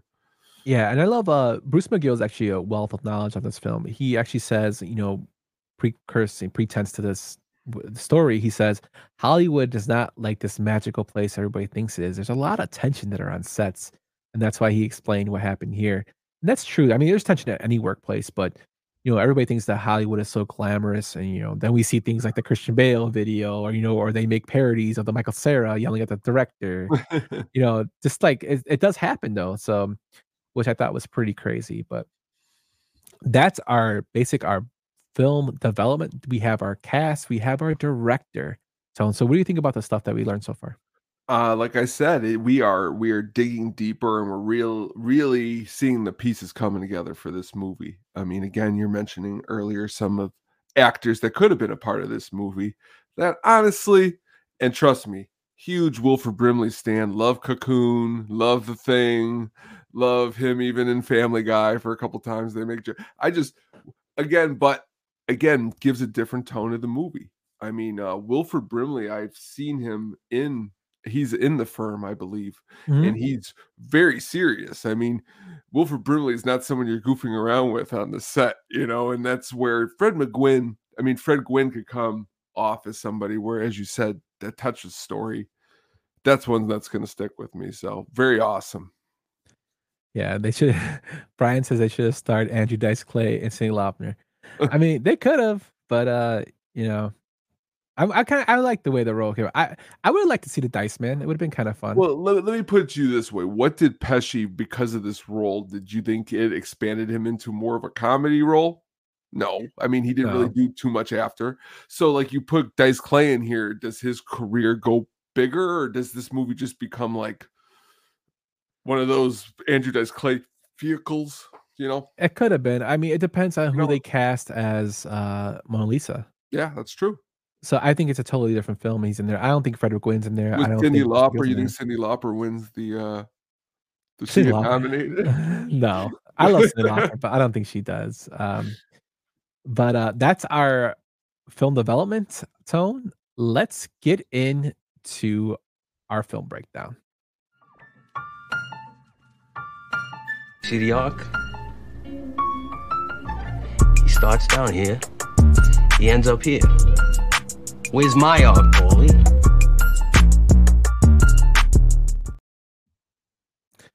So the The two youths. Uh, two what? I love that scene. Uh, the film opens with a drive down to Alabama. We see Ralph Macchio and Mitchell Whitfield driving as their characters of Bill and Stan, and they're driving down, listening to Way Down South, which, like, this is another film that comes out with uh them driving. With last film we reviewed, La Bamba, had the same thing. And I love these driving, like, it, it must have been something in the 80s and 90s, these driving, like, introduction scenes. Uh, I love how they're driving down, they're listening to music, and you just see like that landscape of the town and Great. countryside. Yeah, and way down south's a great song too. Uh, they then go into a grocery store called the Sac-O-Suds, and they buy groceries. Uh, one of the main culprits of the scene is that they are looking at prices of groceries, and they're looking at beans. And he's like, "Oh, I found a bean for thirty three cents," and then you know, Bill's like, "This is thirty two," and Stan's like thirty one, and my favorite one of my favorite exchanges it's totally like off the line he's like i never heard of that brand maybe maybe the, the name brand here is worth the penny he's like you're paying for advertisement man you, could- you, could totally tell they're just two college kids you know going to, and I, me in college ramen noodles were my best friend when we had money so you know to go out and eat lavishly uh ramen noodles were like the best but um i could totally relate to that how they're trying to save money uh during this whole scene you see bill wanting tuna and he puts the tuna in his pocket and they pay for their groceries and leave.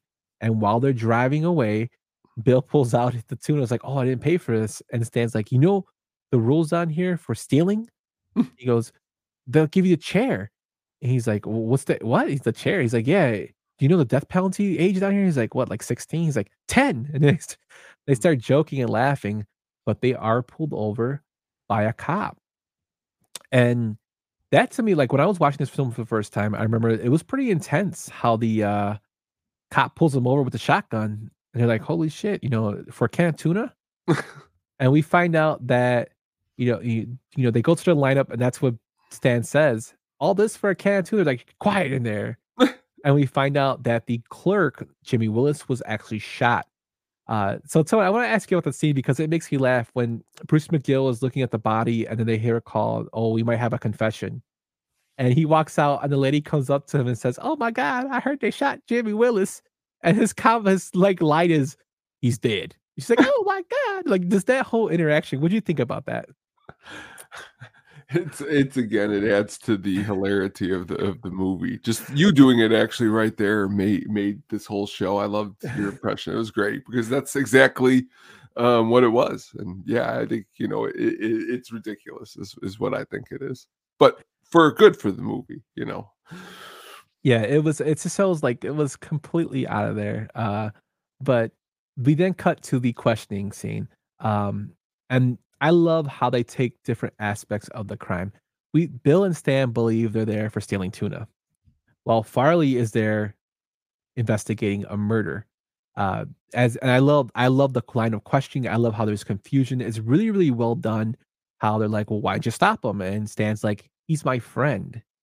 and when uh Bill comes in, he Farley comes to talk to Bill. He's like, "Yeah, it was a stupid thing to do." And Farley laughs, like, "Yeah, it was stupid to do, kill somebody." And he says, "Uh, you know, um, he goes, but I want to let you know, Stan didn't have anything to do with it." And Farley tells him, "Did he try to stop you?" And he goes, "No." He goes, "Did he plant with you?" And he's like, "No." He's like, "But he didn't try to stop you." And he's like, "No." And he's like, "Oh."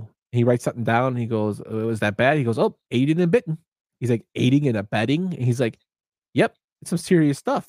Which And then he asks them uh, when they're going through the confession, he's talking about how they came down from NYU, and he's like, "Okay, okay, okay." He goes, "You know, the can of tuna." He's like, "Yeah, the can of tuna." He's like, "Did you catch the tuna?" And he's like, "No, uh, he didn't." He's like, "Well, what happened?" He's like, uh, "We paid for our groceries and we left." And he's like, "At what point did you shoot the clerk?"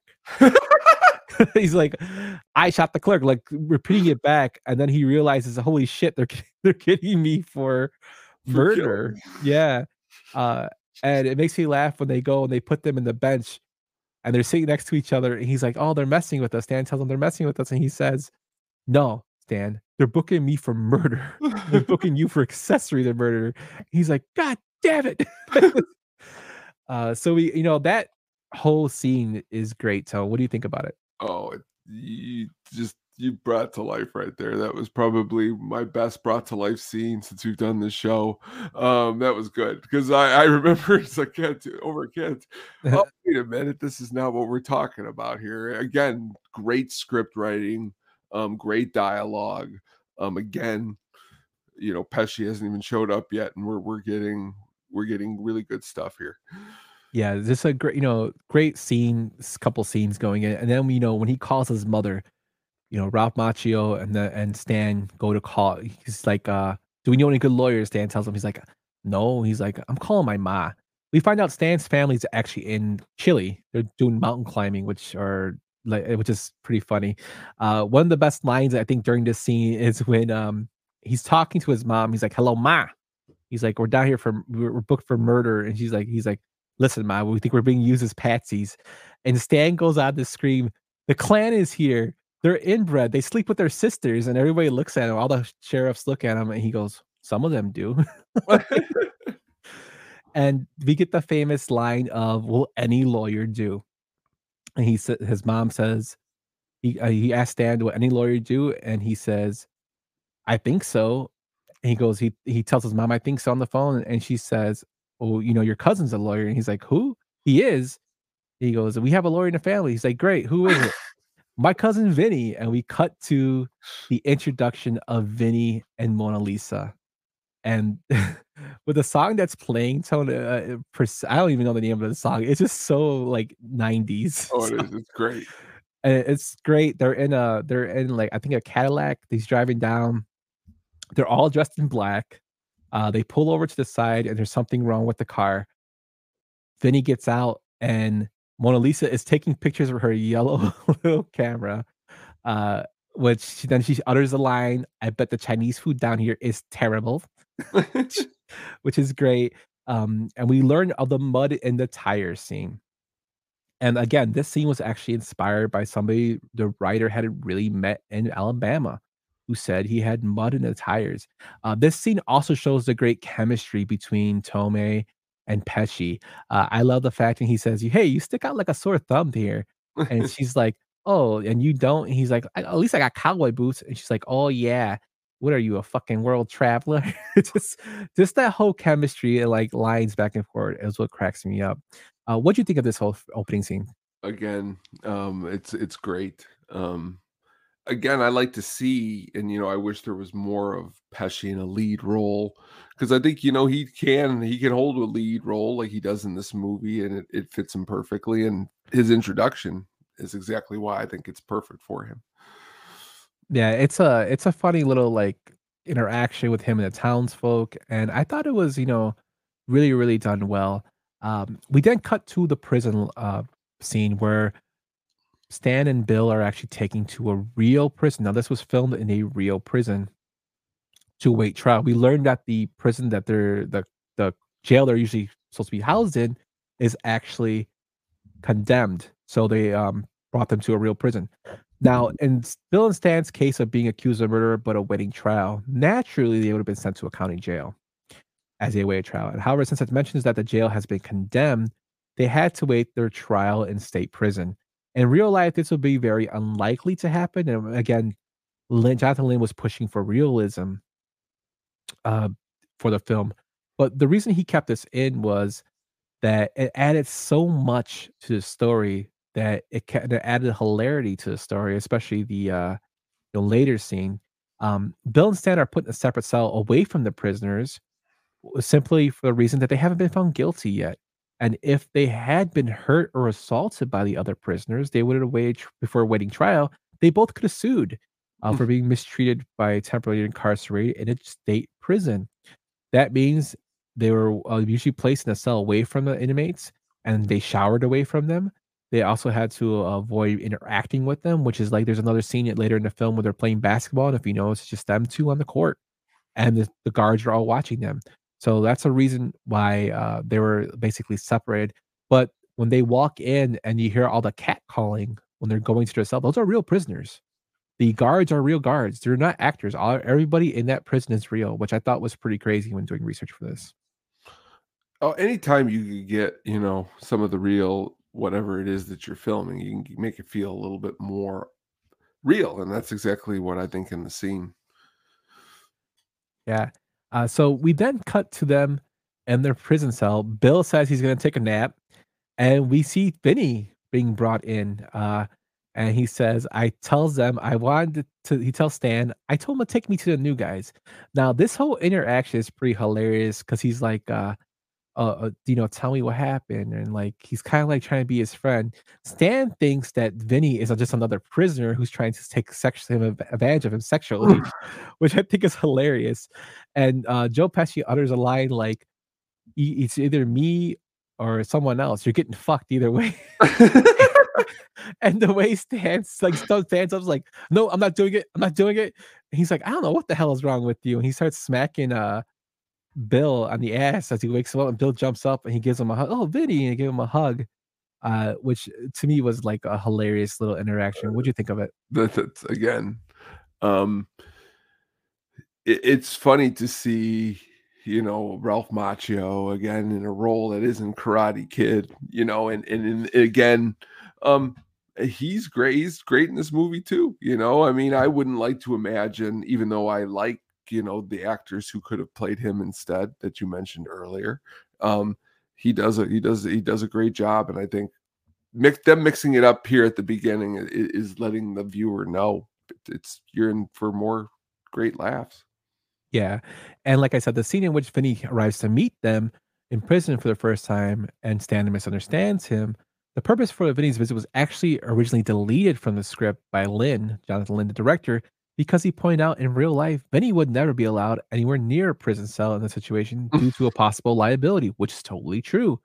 When he meets Stan and Bill, his introduction to them would have been taking place the whole time in a prison interview room, which is totally true, which was shown in the very next scene. However, Lynn eventually realized, despite not being authentic, he would be cutting one of the funniest scenes of the movie out. So he kept it back in. And I think that is totally true because that scene between him and Stan is hilarious. If you guys have not seen this film, watch the film for that scene alone because this film this film in total show does a lot of like uh misinterpretation by the characters and this is one of the scenes that is totally great just the the verbiage the back and forth between the two is classic and hilarious uh you know i thought she he when Pesci tells him i think you should be you know thankful for for me getting he's like oh i'm thankful because he thinks he's gonna get sexually assaulted he's like i should be thankful yeah you little shit that's what he t- just that part makes me laugh uh but as we transition to them now in the interview room, we learn that uh, Benny has only been working personal injury cases and he's only been practicing for six weeks. And I love the line that uh, Bill gives him. It's like, Vin, you graduated law school like six years ago. What you been doing? Studying for the bar. And we find out that he failed the bar his first time, his second time, his third time, and he passed on his sixth time, which again plays into the man he heard about taking the bar 13 times, which I think is pretty hilarious. And you could see, I think Mitchell White, uh, Whitfield does a great job as Stan when he tells him the sixth time, and you can kind of see like the excitement drain from his face. and I mean, like in a situation, like what would you do if somebody, if your lawyer told you he's been only practicing for six weeks? Well, again, it would depend on where I was. Like, you know, if I'm down here in this situation where I took a tuna can and I got no one else and he's telling me that, I probably shouldn't complain. But again, finding out you also don't feel very confident that you're going to win because if he didn't pass six times. But, you know, you never know. Maybe he's like one of those baseball players that gets better as the years go on, and that's how his lawyering is going to be. Yep. Then we transition to Vinny actually being the judge, and this is the first introduction of Fred Gwynne. Uh, they go in. Basically, the lawyer the lawyer has to meet the judge to see if he's fit enough to defend the defendants. Uh, this scene is actually cracks me up as well because when he asks him, um, "Where'd you graduate?" He's like, "Brooklyn Academy of Law." He's like, "Is that an accredited institution?" And he looks up at his degree. He goes, "Oh," he's like, "Yeah." uh, but and then he says, "You know, tell me about your cases." Basically, he's like, "I defended the X murder, which I won on insanity." Which, and he's like, "Do you want to hear the details of the case?" He's like, "No." And he's like, "You know the son of Sam?" He's like, "You defended uh, the man who listened to a dog." he's like, "No, no, no, no." Uh, see, before another guy was caught, and uh, I defend that guy before they caught before they caught the real guy, which made me laugh. Like, and if you think about it, this is like in the '90s, so everything was done facts. So there wasn't like the internet was still like young, so Yeah. there wasn't really like it was really hard to fact check on a lot of this stuff. But uh, you know now you could just look it up online. But to you know at that time it was believable. Just the fact that the story he tells makes me laugh. You know that whole interaction between It's the two good.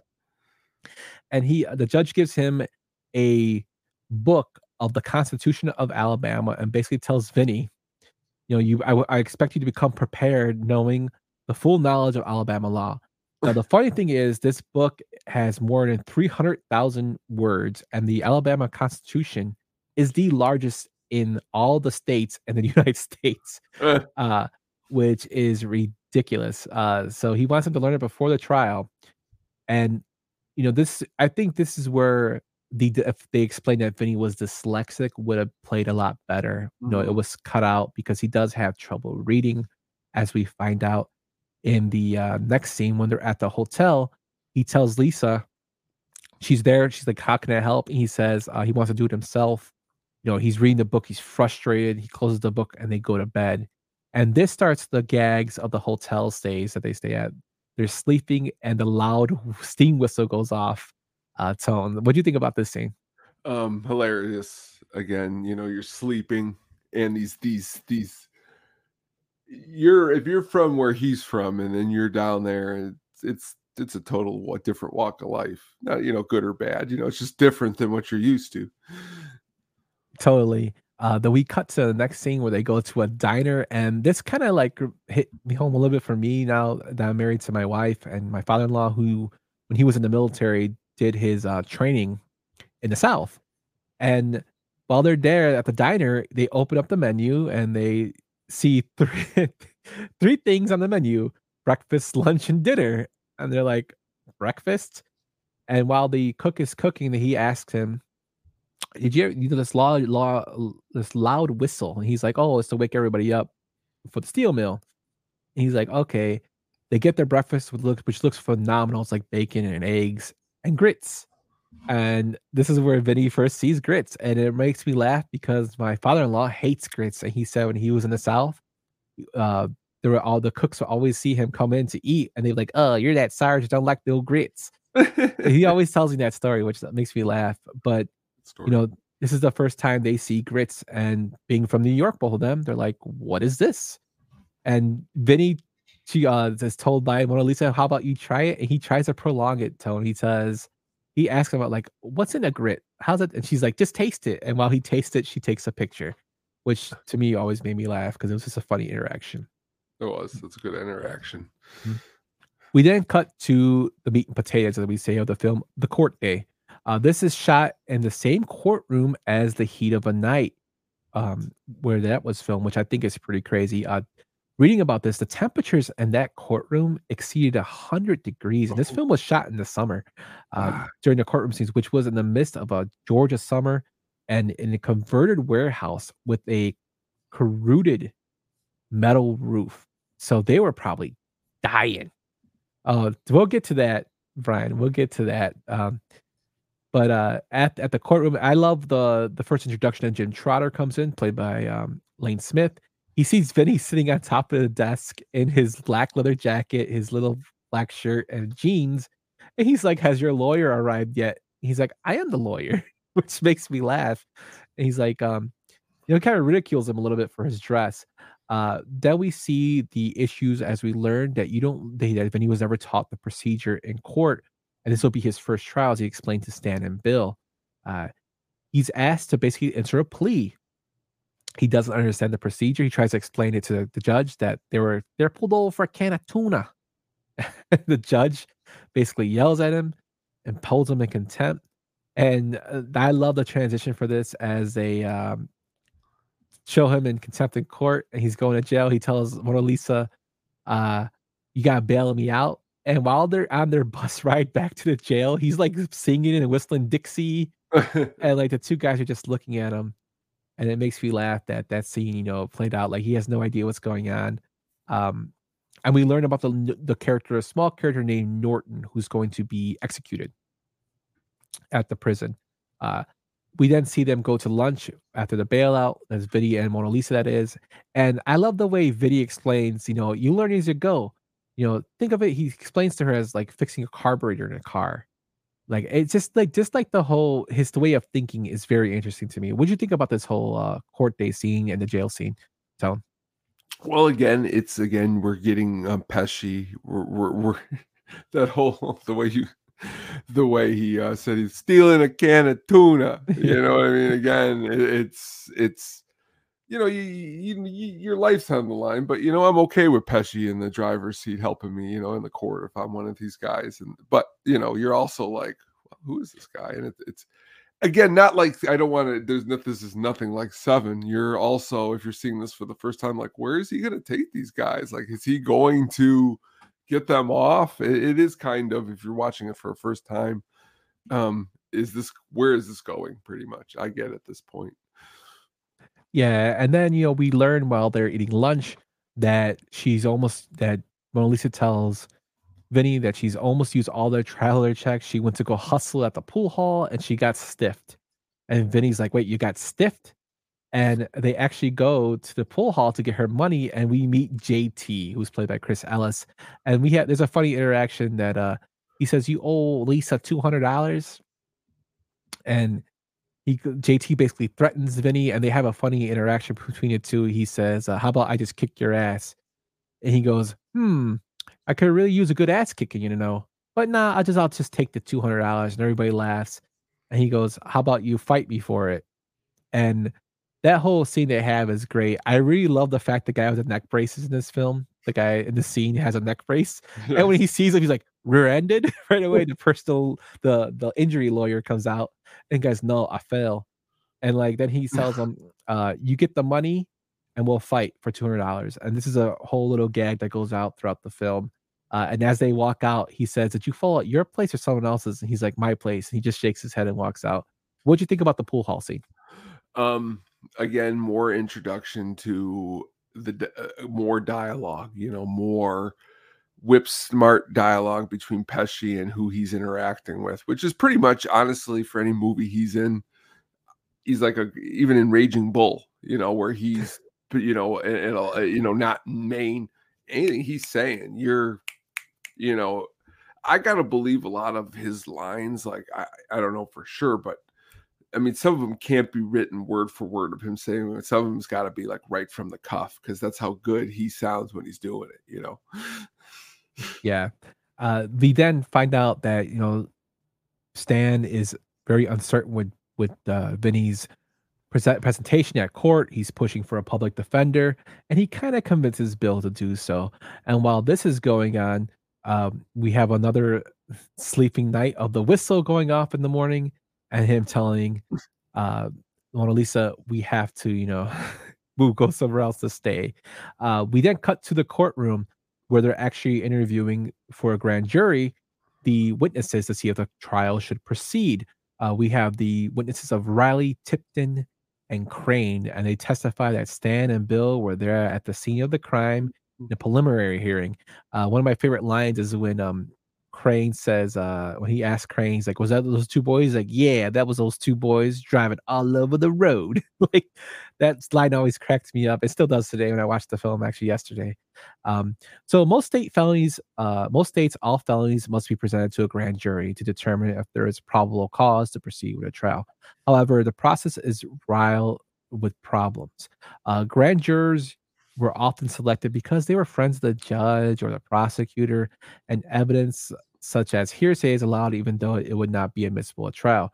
No judge is present, and defendants are not out, uh, present for the grand jury meetings, and defense attorneys are almost never allowed to attend. Thus, despite being a protection in the Constitution, the grand jury process usually favors the prosecution. For this reason, many states have moved to a more open proceeding as seen in the scene, which I thought was great. Uh, in some states, the defense may challenge the state's case by means of a defense packet, which they include a statement by the defendant and evidence in his favor. One respect in which this film departs from accurate legal procedure is spe- sped by which the case proceeds to trial. In general, it's rarely, if ever, less than 180 days for this Yeah. stuff to happen. Uh, I love this film for that aspect of it. I know I'm giving you a bunch of legal mumble jumble, but this is why these scenes are shown because it's showing that this actually does happen in the courtroom. And like we said, Jonathan Lynn wanted more authenticity to the court scenes. Uh, Vinny again, after this scene, he uh, is asked to stand up by the judge, and the judge says, "Didn't I tell you to wear a suit and tie to this courtroom?" And he responds, "You were serious about that?" then we cut to them on the bus again. He's in contempt in court, and he says one of the best lines in the film. Stan is basically ridiculing him, saying, "Why did you argue? You could have had this case thrown out." And he responds, "Stan, you're in Ala fucking Bama. You were from New York. You killed a good old boy. There is no way this ain't going to trial." And it's totally true. Uh, that whole interaction was great. What'd you think about this whole interviewing of witnesses and then the uh, interaction on the bus?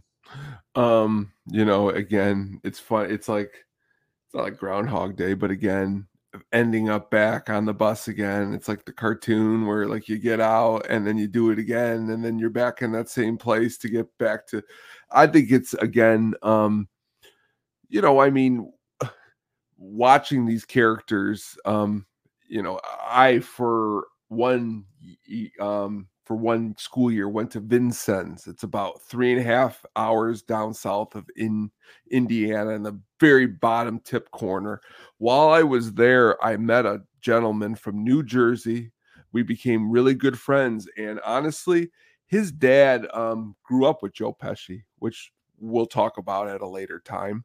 But uh, this being said, all we would do is make these jokes about the South and Southern Indiana. And I could see me and him getting in this situation. So it's funny to watch this movie and see it's not a fish. I mean, like one of the things when I was at Second City that you learn about story writing is it's an out of, um, out of a fish out of water story because they're, which makes what makes it funny is they're in this southern town and they're not living by the the grits and the southern drawls and stuff like that. I I think again we're just keep building the movie is getting better to the to the to the climax i think Yeah, totally. Uh, I love that it's building up as we go.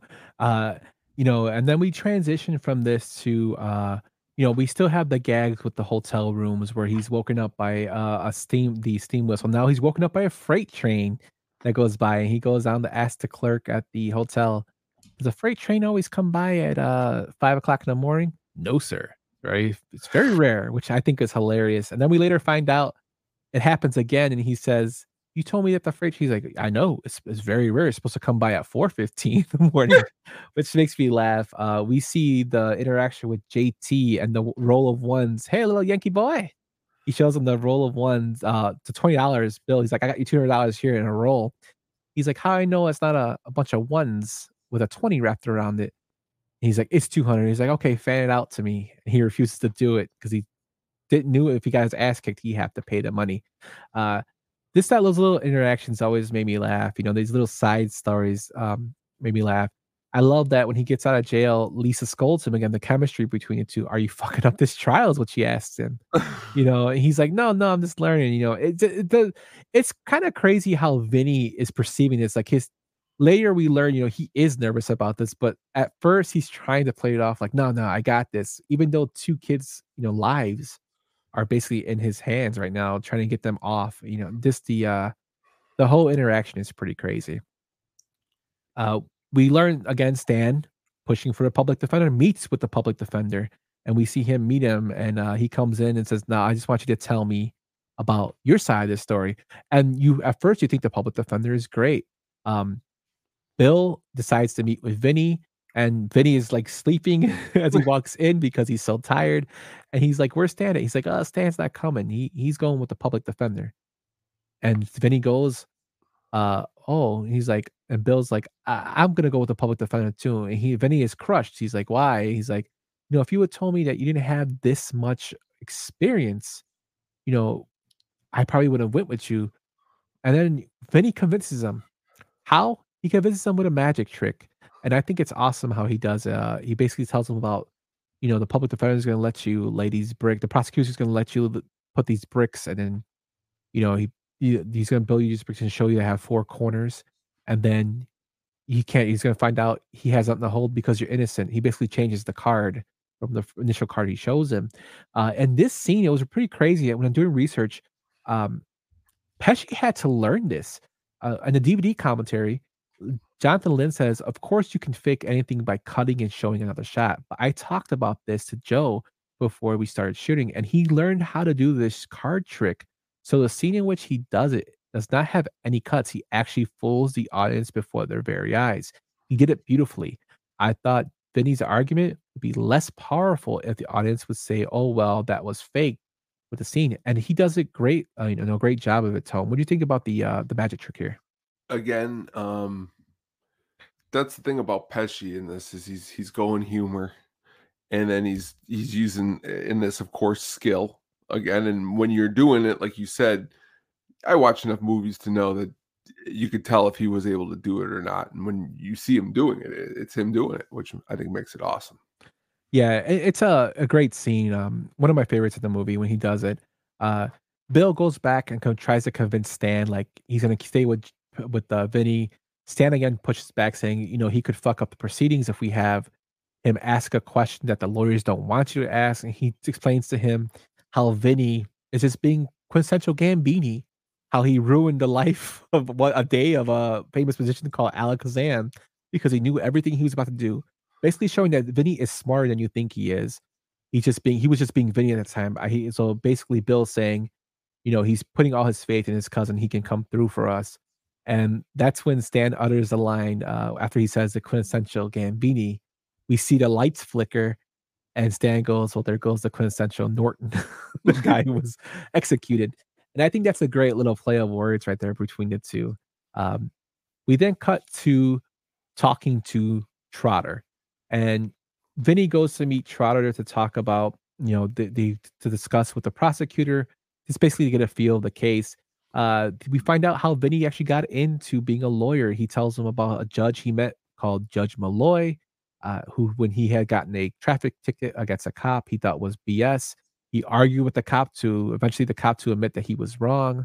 The judge was cracking up during the whole time and basically asked him out to lunch and said, you know, you have a great career, you have a great career as a litigator. And Vinny says, I don't even know what the hell a litigator was. And he said that Malloy was like a person that checked on him during law school and basically, you know, was very proud of him because his own son did, didn't want to be a lawyer. He became a musician, which is kind of funny because Joe Pesci uh, is a legit musician in real life. Mhm. Um, so it's kind of like a, you know, like a fourth breaking the fourth wall there.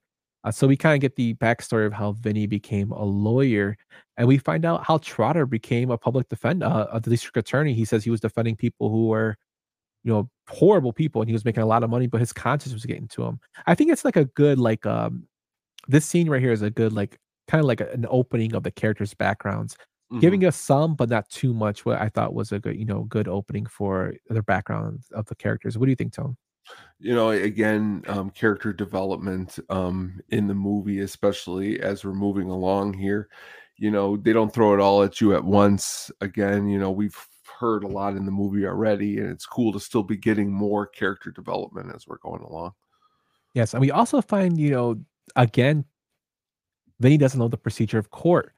He there's a great scene where he, he uh, is told by Trotter, "What are you doing later on today?" And he comes back to tell Lisa they're going hunting. And this interaction, you know, uh, is one of my favorite interactions when she's like, he's like, ah, he's like, "What are you gonna go hunt?" And he's like, "I don't know." He's got some uh some moose heads, uh, some deer.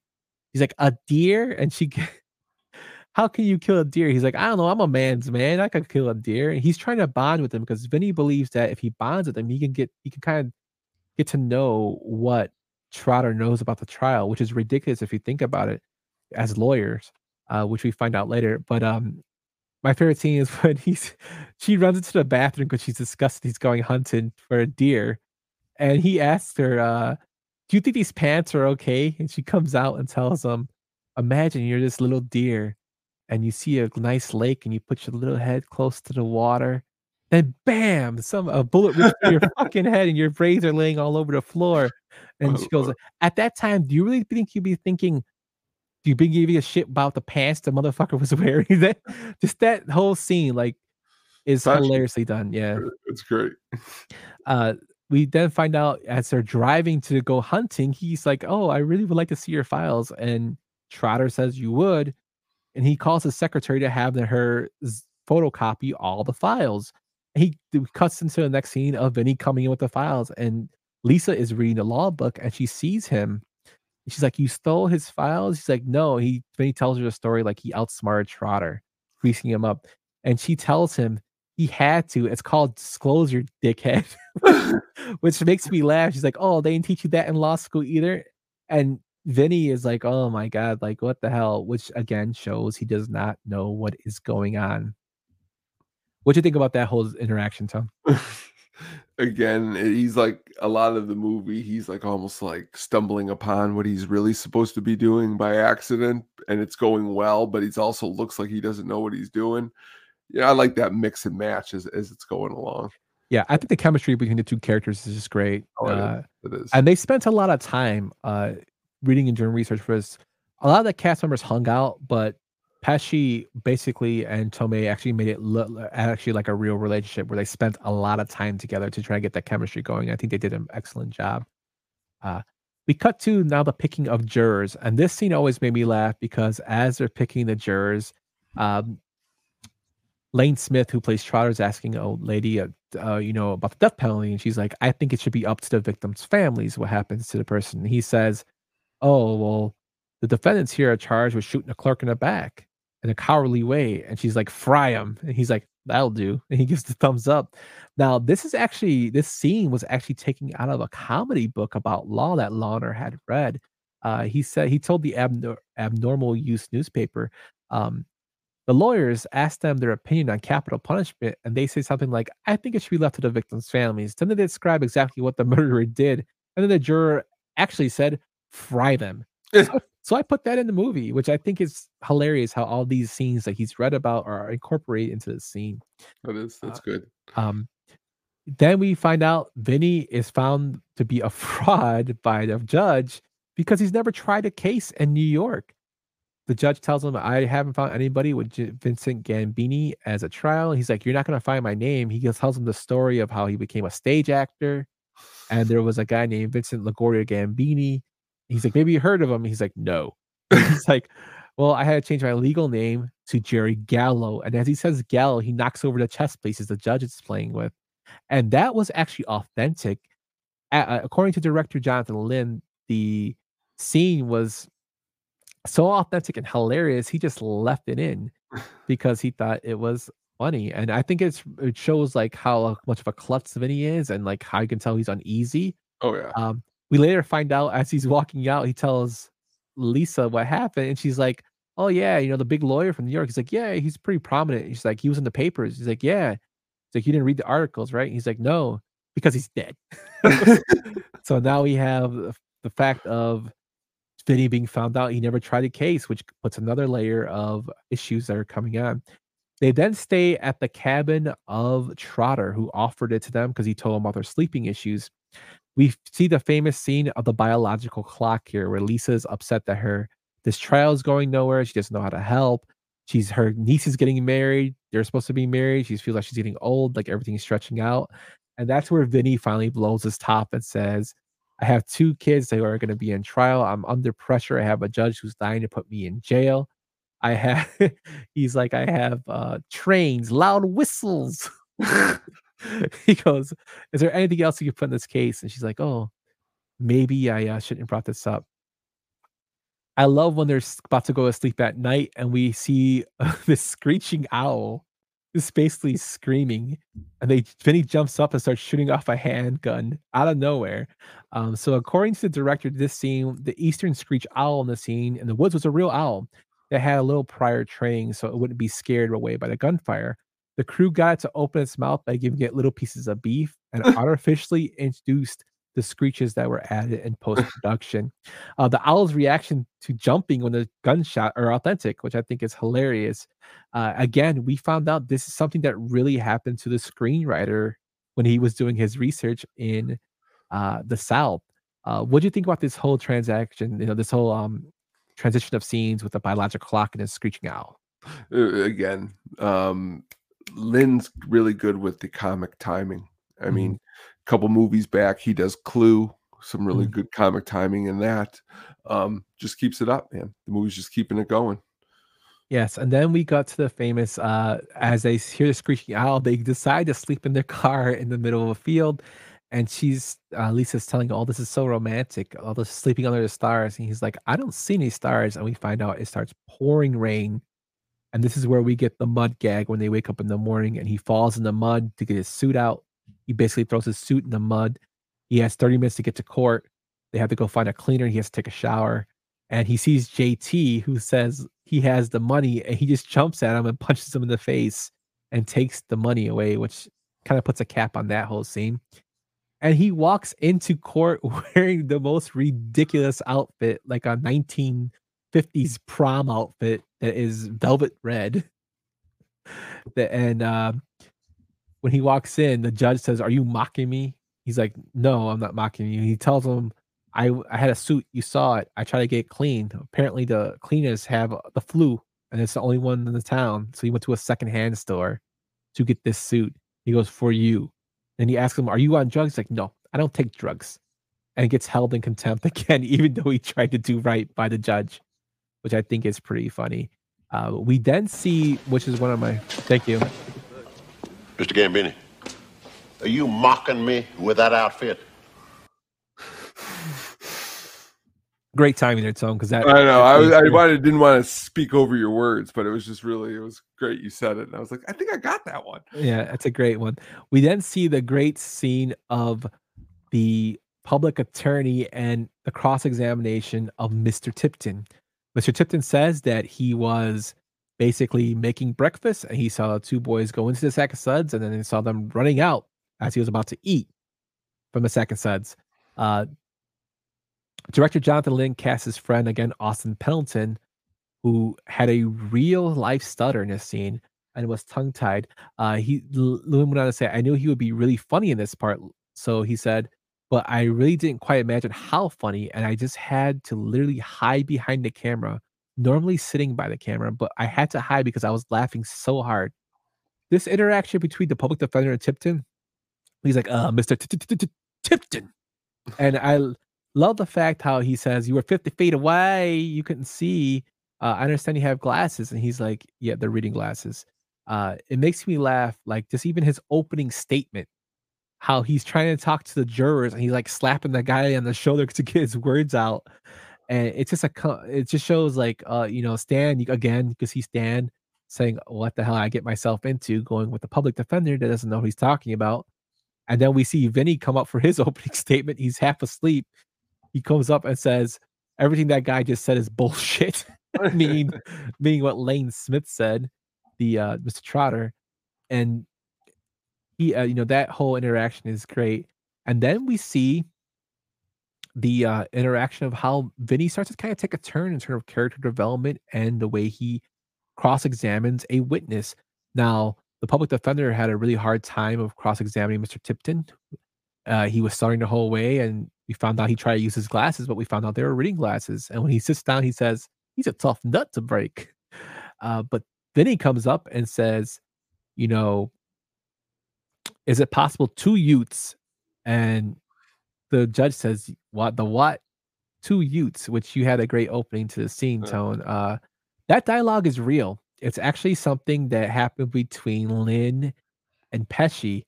They were prepping for the film, and he says something about these two Utes who were on trial. And I said, What? And he said, What? And I said, what's a Ute? Lynn recalled. I realized as we were having this conversation that this was something that ought to happen between Vinny and the judge. So he wrote it that way when he did the rewrite. And it's a great scene. It's probably the most iconic scene of this whole film. Uh, but Vinny crushes it on the cross examination. Uh, he says the famous line of, What were you making for breakfast? And Mr. Tipton says, I was making grits. He goes, Instant grits? He goes, No southerner, proud southerner makes instant grits. And he goes, How do you like a regular al dente? He goes, Regular, I guess. So you know Vinny did research for this.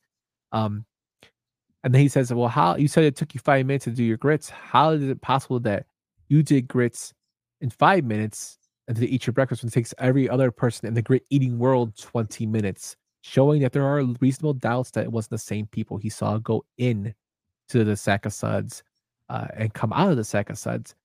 And he says, I'm a fast cook, I guess. And that's when Vinny just unloads on him. He says, Do the laws of physics not exist on your stove? Were these magic grits, where Brian brought up great line, were these magic grits from the same people that sold Jack his beanstalk beans? We find out that Mr. Tipton had, did have holes in his story, which puts out reasonable doubt, which can help the defendants get off. And Stan comes to realization that he is, you know, he wants Vinny and fires the, the public defender and goes with Vinny and says, I want him. Uh, Vinny again is held in contempt, as we said earlier, for arguing with the judge of his ridiculous outfit. And the funny thing about this is he tells Lisa not to bail him out. He'll get a good night's sleep in jail and they cut to him in jail sleeping like a baby as there was a prison riot, which makes me laugh. Uh, the best part about this doing research for that is that scene where he's in jail was actually filmed the day after Joe Pesci won the Academy Award for Best Supporting Actor for Goodfellas. He actually brought it to the set, and um, Whitfield, actually who plays Stan, said, "Nobody, don't nobody touch it. It's bad luck to touch it. Kind of like the Stanley Cup. He's like, it's bad luck to touch it uh, don't touch it. So he, it's kind of funny that you know he went brought the award to the set, and we later find out that you know, Marisa Tomei would eventually win an award for her role in this film. Uh, we then cut to the discrediting of witnesses. We see him talk to one of the witnesses who had bushes and dirt in his house. He gets him to discredit him.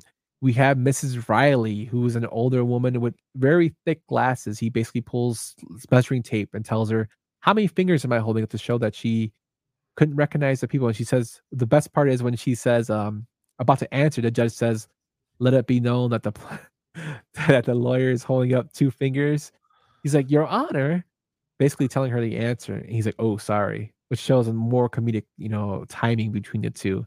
And he responds, "Okay, how many fingers am I holding up now, Mrs. Riley?" And only Mrs. Riley. And we cut to Fred Gwynne giving like a fuck, you know, like a fuck you face. Uh-huh. That whole interaction, like, what you think about the discrediting of witnesses and then him and the uh, Tipton interaction? Are these pictures of? My house and stuff. House and stuff. Um again man it's just it's great that they were able to really because when you were talking about it like this even there's there's not another movie like this really like a, a, courtroom drama where the comedy is really really really good. I mean we're not talking about jury duty here with paul pauly shore. I mean this is um i think i think it's it's just the dialogue is is where it's at whip smart dialogue. Yeah i love it. Um we then cut to the since Vinny is killing it at court, we cut to Trotter calling him at night to tell him he has some evidence and an expert witness. Uh, so Trotter's phone call the night before the witness is in no way part of rules of discovery to follow the proper rules. Trotter was has to give the actual names either over the phone or fax or in person. Vinny's argument when they go to court about the surprise witness is valid, and this is the first time when they find out George Wilbur who's played by James Rebhorn, who I love as a character actor, uh, comes in from the FBI. He examines tire tracks and whatnot, and Vinny gives an, a, a great argument uh, to the to the court case about why it's invalid, but it's overruled. But if since he is overruled, this actually in reality would open up a doorway for him to call for a um a uh, a retrial basically uh, because of this overruling. Basically, they'll have grounds for another trial if he were found guilty, which I think is pretty crazy. Um, any contempt in court would be held in a small prison cell in a courthouse or in a cell at a sheriff station, never at an actual prison. Any contempt of court that is by basically the contempt of courts he gets are like uh, the prison cell, but again, the prison cells are actually shut down. Um, I love the whole interaction between him and the judge because it shows that Vinny is learning the court system and finding out what he can do for to get his clients the best possible outcome. Um, he would have excellent grounds again for appeal if he was since he was overruled. So that interact, you know, the, the whole growing of the Vinny character is very great here, Tone. Yeah. Oh yeah. Uh, the exchange between the prosecutor and the automotive expert about the equipment used to analyze the tires was taken verbatim from an actual court transcript. The the Hewlett Packard Model 5710A with a flame analyzing detectors. The DEA quite does that thing come with turbocharged? And the witness answered only on the floor models. This appears in a lot of funny things said in court collections. uh, also, when my brother loves the scene where he says, "How are the tire tracks?" skills, "They are identical." And he goes, "Identical," which always makes me laugh too. Uh, Lane Smith, you know, another actor who's gone way too soon, you know, was excellent in the role of Trotter. Uh, Vinny is then called, you know, to talk to re, to talk to the uh, witness, but he a, a, recess is called by the judge because we find out Jerry Gallo is dead, and Vinny says, "Jerry Gallo, he's dead." And he goes, "I was just about to tell you that." He's like, "My name is Callo, C A L L O." The judge gets frustrated, tries to call the clerk, and finds out yeah he can call back after three. So Vinny has to win this case within an hour, within ninety minutes.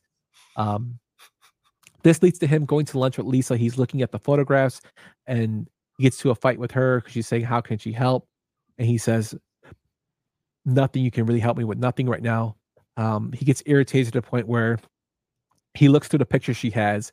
and, and as he's looking through the pictures, he's like, Oh, yeah, you know, he, he, me reading the book. Oh, what is this over here? Is, it, is these tire tracks? Can they be any more farther away? And what is that over there?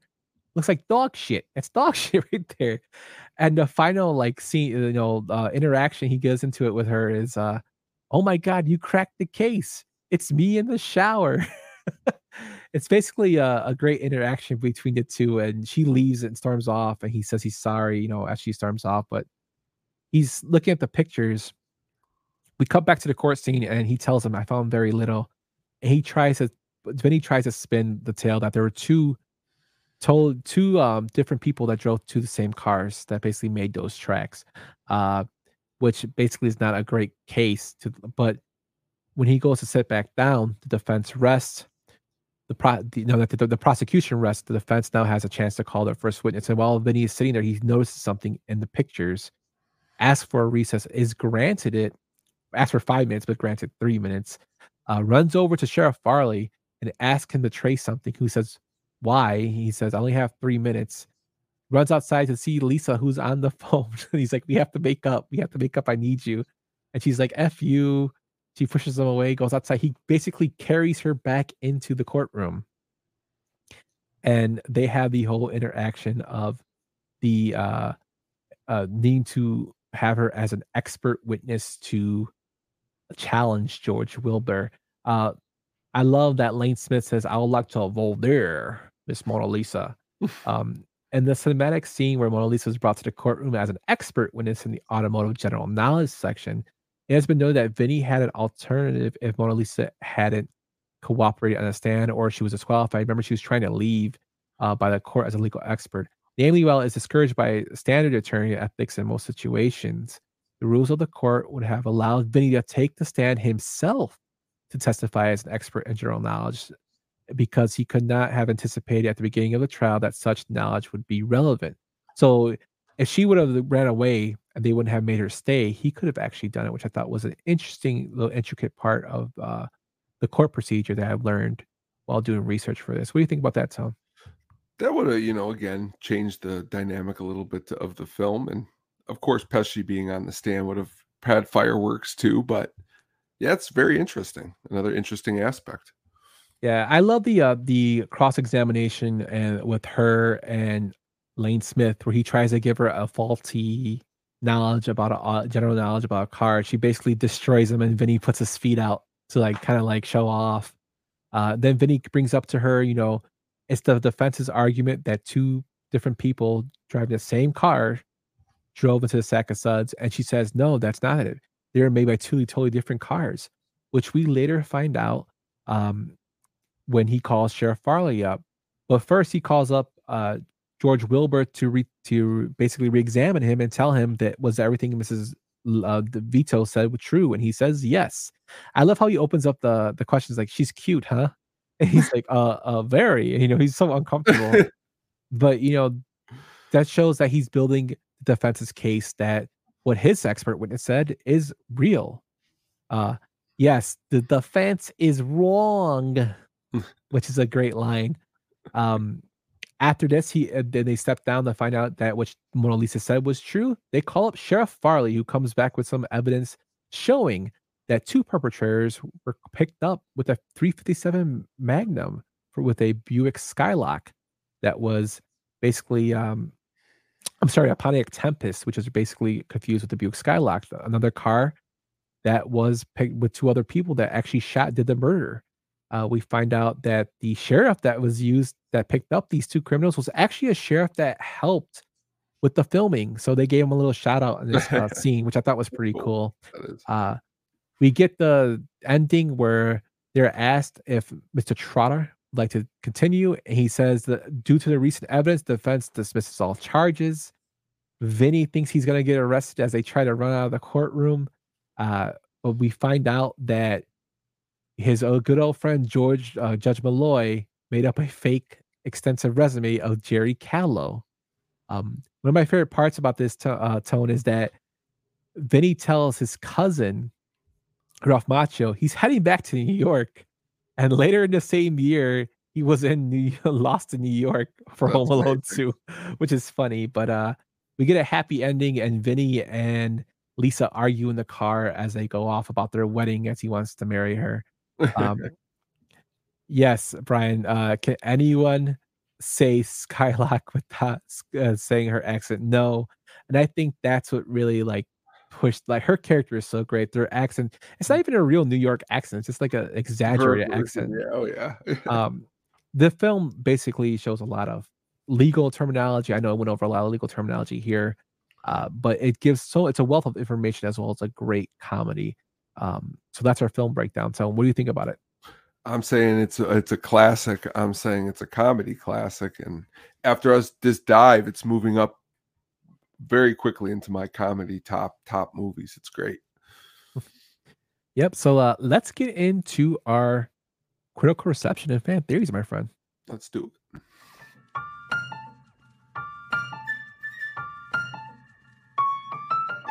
You know that fat cocksucker says I look like the Shah of Iran? Who does? Tony. I never got that at all. So the film made $64 million on an $11 million budget. This was Joe Pesci's first film as a leading man to make money. And Brian brought this up earlier. He was in the Super, and that film did not make money. I like the Super, but did not make money. This is the first film as a leading man that made him money, so it was a win-win for him. Uh, Marisa Tomei, like we said, mentioned earlier, won the Oscar for Best Supporting Actress for this film. Shortly after her Academy Award, um, a rumor started circulating around that Marisa Tomei had won by mistake because Jack Palance had incorrectly read out the wrong name. This is a highly unlikely occurrence, and this was proven to be a conspiracy theory because of what happened in the 2017 Oscars when Warren Beatty was given the wrong card and Faye Dunaway mistakenly announced La La Land as the best picture when the actual winner was Moonlight. The error was corrected and telecast in about two minutes. So that theory, even though it was a bad look for the Academy when the Moonlight um, La La Land issue happened, it kind of shows that she deserved to win the Oscar Yeah. for her role. And like I said, she was phenomenal in this role. Uh, I was, you know, i i she makes the film. I think she's a better, um, she's a better, you know, I think she's a better character in the film than Vinny, just because. But I love the dynamic, and I thought she did a great job. Uh, Brian asked, "Better Macchio, Crossroads, or My Cousin Vinny?" I would say Crossroads. Uh, for Macchio, for yeah, yeah, for Macchio, yeah. Uh, that's a film I would love to do a deep dive into eventually. Uh, underrated film. Um, but yeah, that's so that's basically the Oscar that she won, and then she would go on to lose the Oscar when she moved, but she would eventually find it, which I thought was hilarious. At Total Marisa Tomei. Uh, as far as the critics, Roger Ebert gave the film thumbs up, but he only gave it two and a half stars because he believed that Macchio was wasted. And my argument to that is Ralph Macchio is not really the star of the film. He's plays a, he plays like a side character, and I found it interesting that his partner Gene Siskel loved the film and gave it a higher rating and praised it with two thumbs up. Um, but it's just strange how they inter, you know they viewed the film differently. Uh, this film is actually, like you mentioned earlier, Tony, it's praised by a lot, bunch of law schools. The American Bar Association's publication, the ABA Journal, ranked this film number three on its list of the 25 greatest legal movies. Uh, the Gambini's cross-examination of Sam Tinton, Timpton with the great grits, Ernie Crane with the dirty windows, and Constance Riley with her glasses over excuse me represents technically the competent impeachment of a prosecutor's witness. Overall, the film does an excellent job through an abridged stuckment of representing the criminal justice process. Uh, lawyer Maxwell S. Kennedy wrote for his blog Trial and Litigation the movie is close to reality even in its details. Part of why this film has such a staying power among lawyers is because, unlike, say, A Few Good Men, everything that happens in a movie could happen and often does happen at trial. Professor Alberto Bernabe of the John Marshall Law School, who hands his students a list of law movies organized by the category, puts Vinny under education, not because it provides material you can use in the classroom. I mean, because it provides so much material you can use in the classroom. For example, you can use the movie to discuss criminal procedure, courtroom decorum, professional responsibility, unethical behavior, the role of the judge in a trial, efficient cross examination, the role of expert witness, and effective trial advocacy. The film has been praised by the Seventh Court Judge, uh, Circuit Court Judge, referenced by Supreme Court Judge Anton Scalia, and made it even it made it into a legal textbook. So this film has such a big impact on the legal world. It's phenomenal, and that I love, you know, that it was written from a person who wanted to find as much of legal information as he could in Launer, Dale Launer, and Jonathan Lynn, who's a former lawyer, wanted all the scenes to be as authentic to a courtroom as he could, and they paid off. Man, this film is, you know, loved by the legal community. Sure is. That's what I find to be awesome about the movie is that it's not only a great movie, but it, they use the authentic authenticity of what is necessary. Yeah, I have a trouble saying that word too, my friend. I know. um, the the funny thing is, Tom, there was a Bollywood Bollywood version of this film. Uh, I'm not gonna pronounce it because I don't I don't know how to say the words, but it's basically translated to "The Guy Is Fearless," and it was directed by Ravi Chopran and starred Giovita, Laura Dutta, and Samushmita Sen Chopra. It reached out to Fox in 2007 for the approval to produce the remake and was given permission to make a film loosely based on the original idea. In 2009, Fox sued them for the company because they said the remake was not approved and the script review showed to be a substantial reproduction of the US film with a identical storyline. uh, they were basically uh, settled with Fox paying the studio $200,000. to me is funny. Uh, the film is so popular in pop culture, it was actually mentioned in football for Deflategate. Uh, Rudy Giuliani is the only person who has randomly referenced my cousin Vinny during a press conference, which he has done, which is kind of funny because Rudy Giuliani is going through his own legal issues right now. But um, Bill Belichick said, "I would not say I am Mona Lisa Vito of the football world." As he said when asked about his his football pressure, uh, when she heard about this, Marisa Tomei texted Joe Pesci, and they both thought it was pretty funny about that Belichick would mention her name and my cousin Vinny when referring to knowing about football pressure. so that's uh, is like I said, this film is big pop culture. There was a planned sequel for this film. Uh, a sequel was the skills discussed where Vinny Gambini would be practicing law in Britain. uh, unfortunately, Marisa Tomei did not like the script and she dropped out of the project. And subsequent attempts with another screenwriter to create a suitable story without her character went nowhere to the point where their proposed film was canceled. However, in 2017, mystery writer Lawrence Kelter began a sequel novel called Back to Brooklyn, which has the further cases of Vincent Gambini as an attorney with Mona Lisa Vito serving as his investigator. Uh, this was intended to be the first of the My Cousin Vinny novel series, which is intended to be essentially a modern working of the class Italian American version of The Thin Man, a mystery series from 1934. So that book, I actually found it on Audible. I have an Audible subscription. I Mhm. use one of my credits to purchase it. So I'm gonna listen to that when I get a chance. Uh, what do you think about the sequel possibility?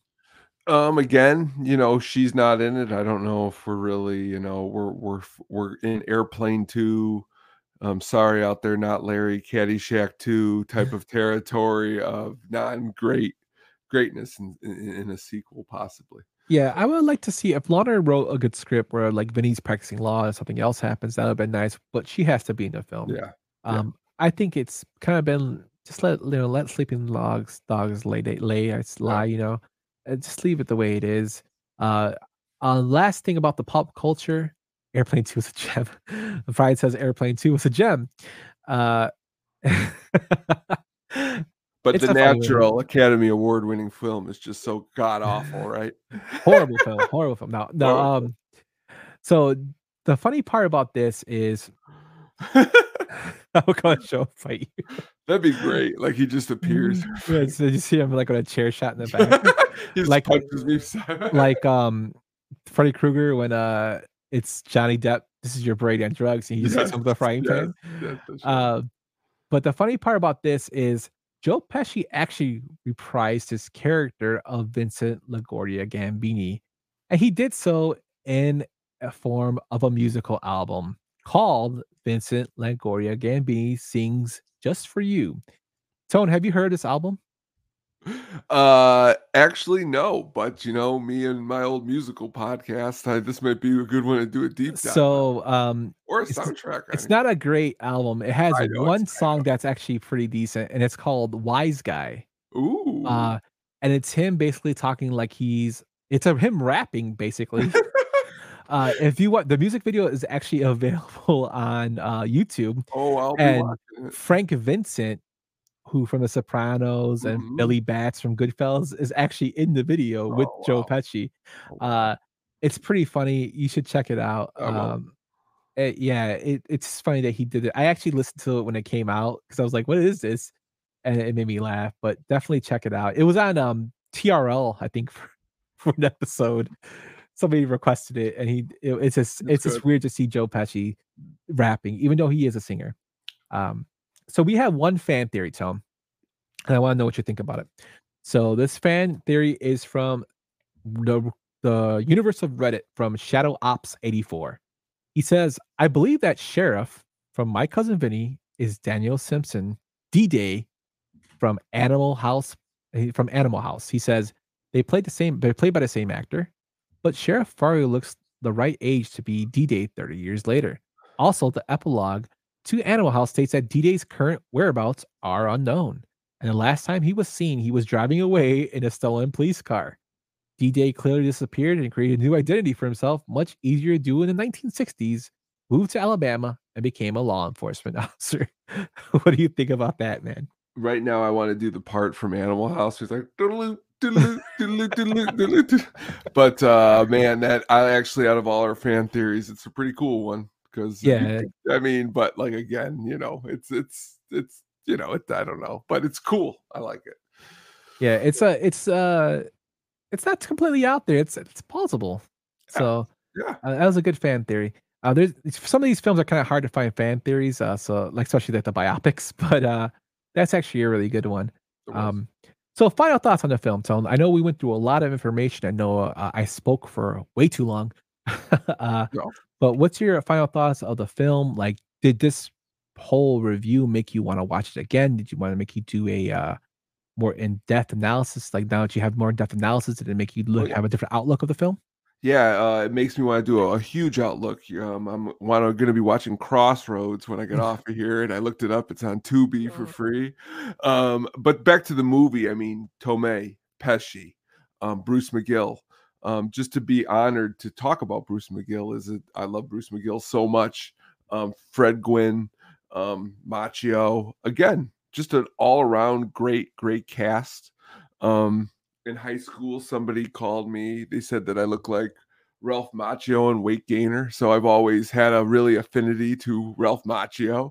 So uh, Ralph um, and the rest of the cast, I think the movie holds up. And as a comedy, I think it's a little bit better than like a, a Jim Carrey movie, which I like Dumb and Dumber and that, but it's a little more smarter, as you stated, the way he's able to finally get ahead on the trial while not getting in trouble or figuring out who he really is, I think is, is key to the movie.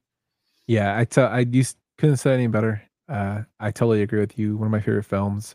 Uh, definitely uh, a lot of, like I said, a lot of legal stuff in it, but very entertaining. It's one of those films that it is a slow burn, but very, very entertaining. I've been told I look like a young Brian. Oh my god, Brian.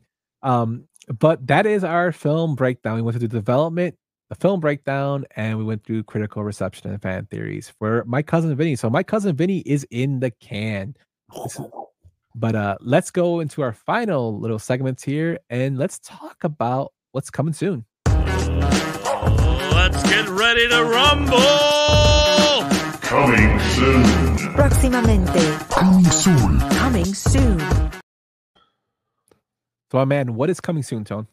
All right. Well, we got coming up here for the next two weeks is we're going to, well, we're going to talk about some Oscar stuff coming up. Um, this next week, we're going to pick some Oscar years and we're going to have some fun with it and pretty exciting stuff. Um, as we go throughout the week, we'll kind of explain what we will be doing. Um, we're going to pick five specific years and kind of as as you were stating, you know, we're going to kind of you know, we're going to kind of say some of the more like the as you stated what the uh The uncanny, like one of Yeah. the uh, unexpected Oscar winners.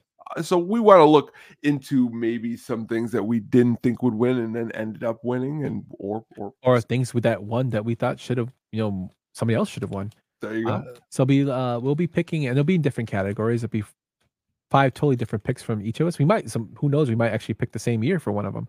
Um but yeah, we're gonna go through that for the Oscars, and then eventually we will have a uh Oscars um basically an Oscars so you know our picks for the upcoming Oscars on March 10th. Um so we have actually we actually have some shows that are actually kind of lining up coming uh that are you know I don't want to give away our next show after our Oscar breakdown, not this one, but the week after our Oscar breakdown, because that one's going to be a fun one and it's something that a movie that me and you both love. Mhm. uh but yeah, we got some uh some Oscar good Oscar talk coming the next two weeks, and then uh we have another great show coming up after that. Um but since you know what's coming soon, there's only one more other segment to go with, and that's the Sugar Baggy soundtrack pick of the week. The Sugar Baggies soundtrack pick of the week.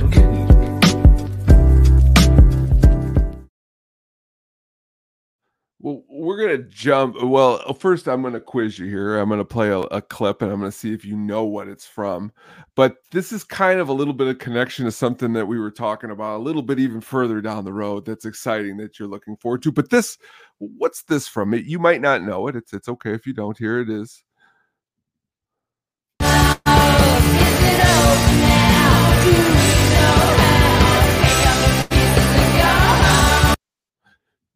Do you remember what soundtrack Hole doing Gold Dust Woman was on?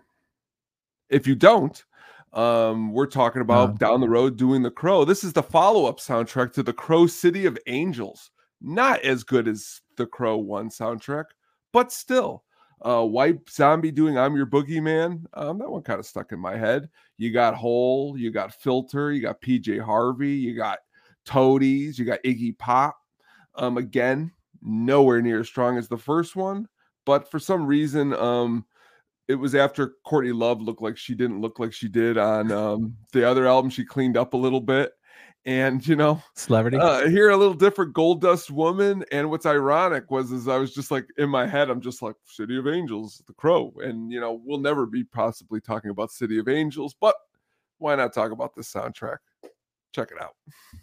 I actually like the City of Angels. It's not that bad. Um, uh, Iggy Pop's in it too, which just makes me laugh. Yes, yes. I, So- again, um, I do have to rewatch it because I did see this one in the theater, and I don't think I've seen it in twenty something years. So Yeah, it's not no shot. the original. I mean, uh, what if we talk to Brian? The original is horrible, but it's uh, it's uh, not the original, but it's not a horrible rendition of The Crow. I think the ones that come after this are are Oh, bad. The one with what's his name is really bad. Uh, yeah, Furlong? that one's- yeah, that Johnny Corvo. His name was Johnny Johnny Corvo or something in the movie. so bad. Yeah, but uh, the one thing that is consistent with the films is they have excellent soundtracks. Yeah. Um, so I will check this out. Actually, I'll uh, I'll look this up and see if I can listen to it on Apple Music. Do it. Uh, uh, but good pick, man. Um, Thank you. So that is our show for the week. I know we went a little long on this, but I mean, I got talking about my cousin Vinny, and I love the film, so I continue to ramble. But if you guys like the film breakdowns, or you want something changed with the film breakdowns, let us know at the at the show pod on Twitter. Uh, be sure to check us out on the Sadistic Penguin Studios uh, dot com. We have our blogs. Uh, CPG just released a great thing about Cody Rhodes. Uh, Tony is killing it over at the Hookup on Music. He just went live every Wednesday. He had a great guest with Bruhan Luke. They talked uh, Pearl Jam. You guys talked Eagles. You guys talked um, um all sorts of music, man. I, I love that episode. I was Oh. listening to it while I was here. It was a really, really good time. of course, yeah, Luke had to get a little bit of talking, a little bit of the dead in there. you know, uh, it, it was a that was a really good you know episode. Uh, just two guys chatting. Uh, make sure to check it out. Luke's gonna be releasing something with the college football scene. Also, check out Brian's uh, getting drafted pod. He just did a great episode picking the wrestling's worst gimmicks, and that was a fun episode with Dougie Fresh from the uh, Chicago Sports Bombs, as well as uh, our good friend Shankster, one of our biggest supporters on there. Uh, who else is on there? Oh, uh, and our own CPG comic punk guy, uh, fellow Penguin, who uh, did a great job on it. That was a good fun episode. So we had some really good uh, stuff this week. Uh, we have some more good stuff coming in uh, soon. So be sure to check us out on the website and check out our YouTube as this Penguin YouTube.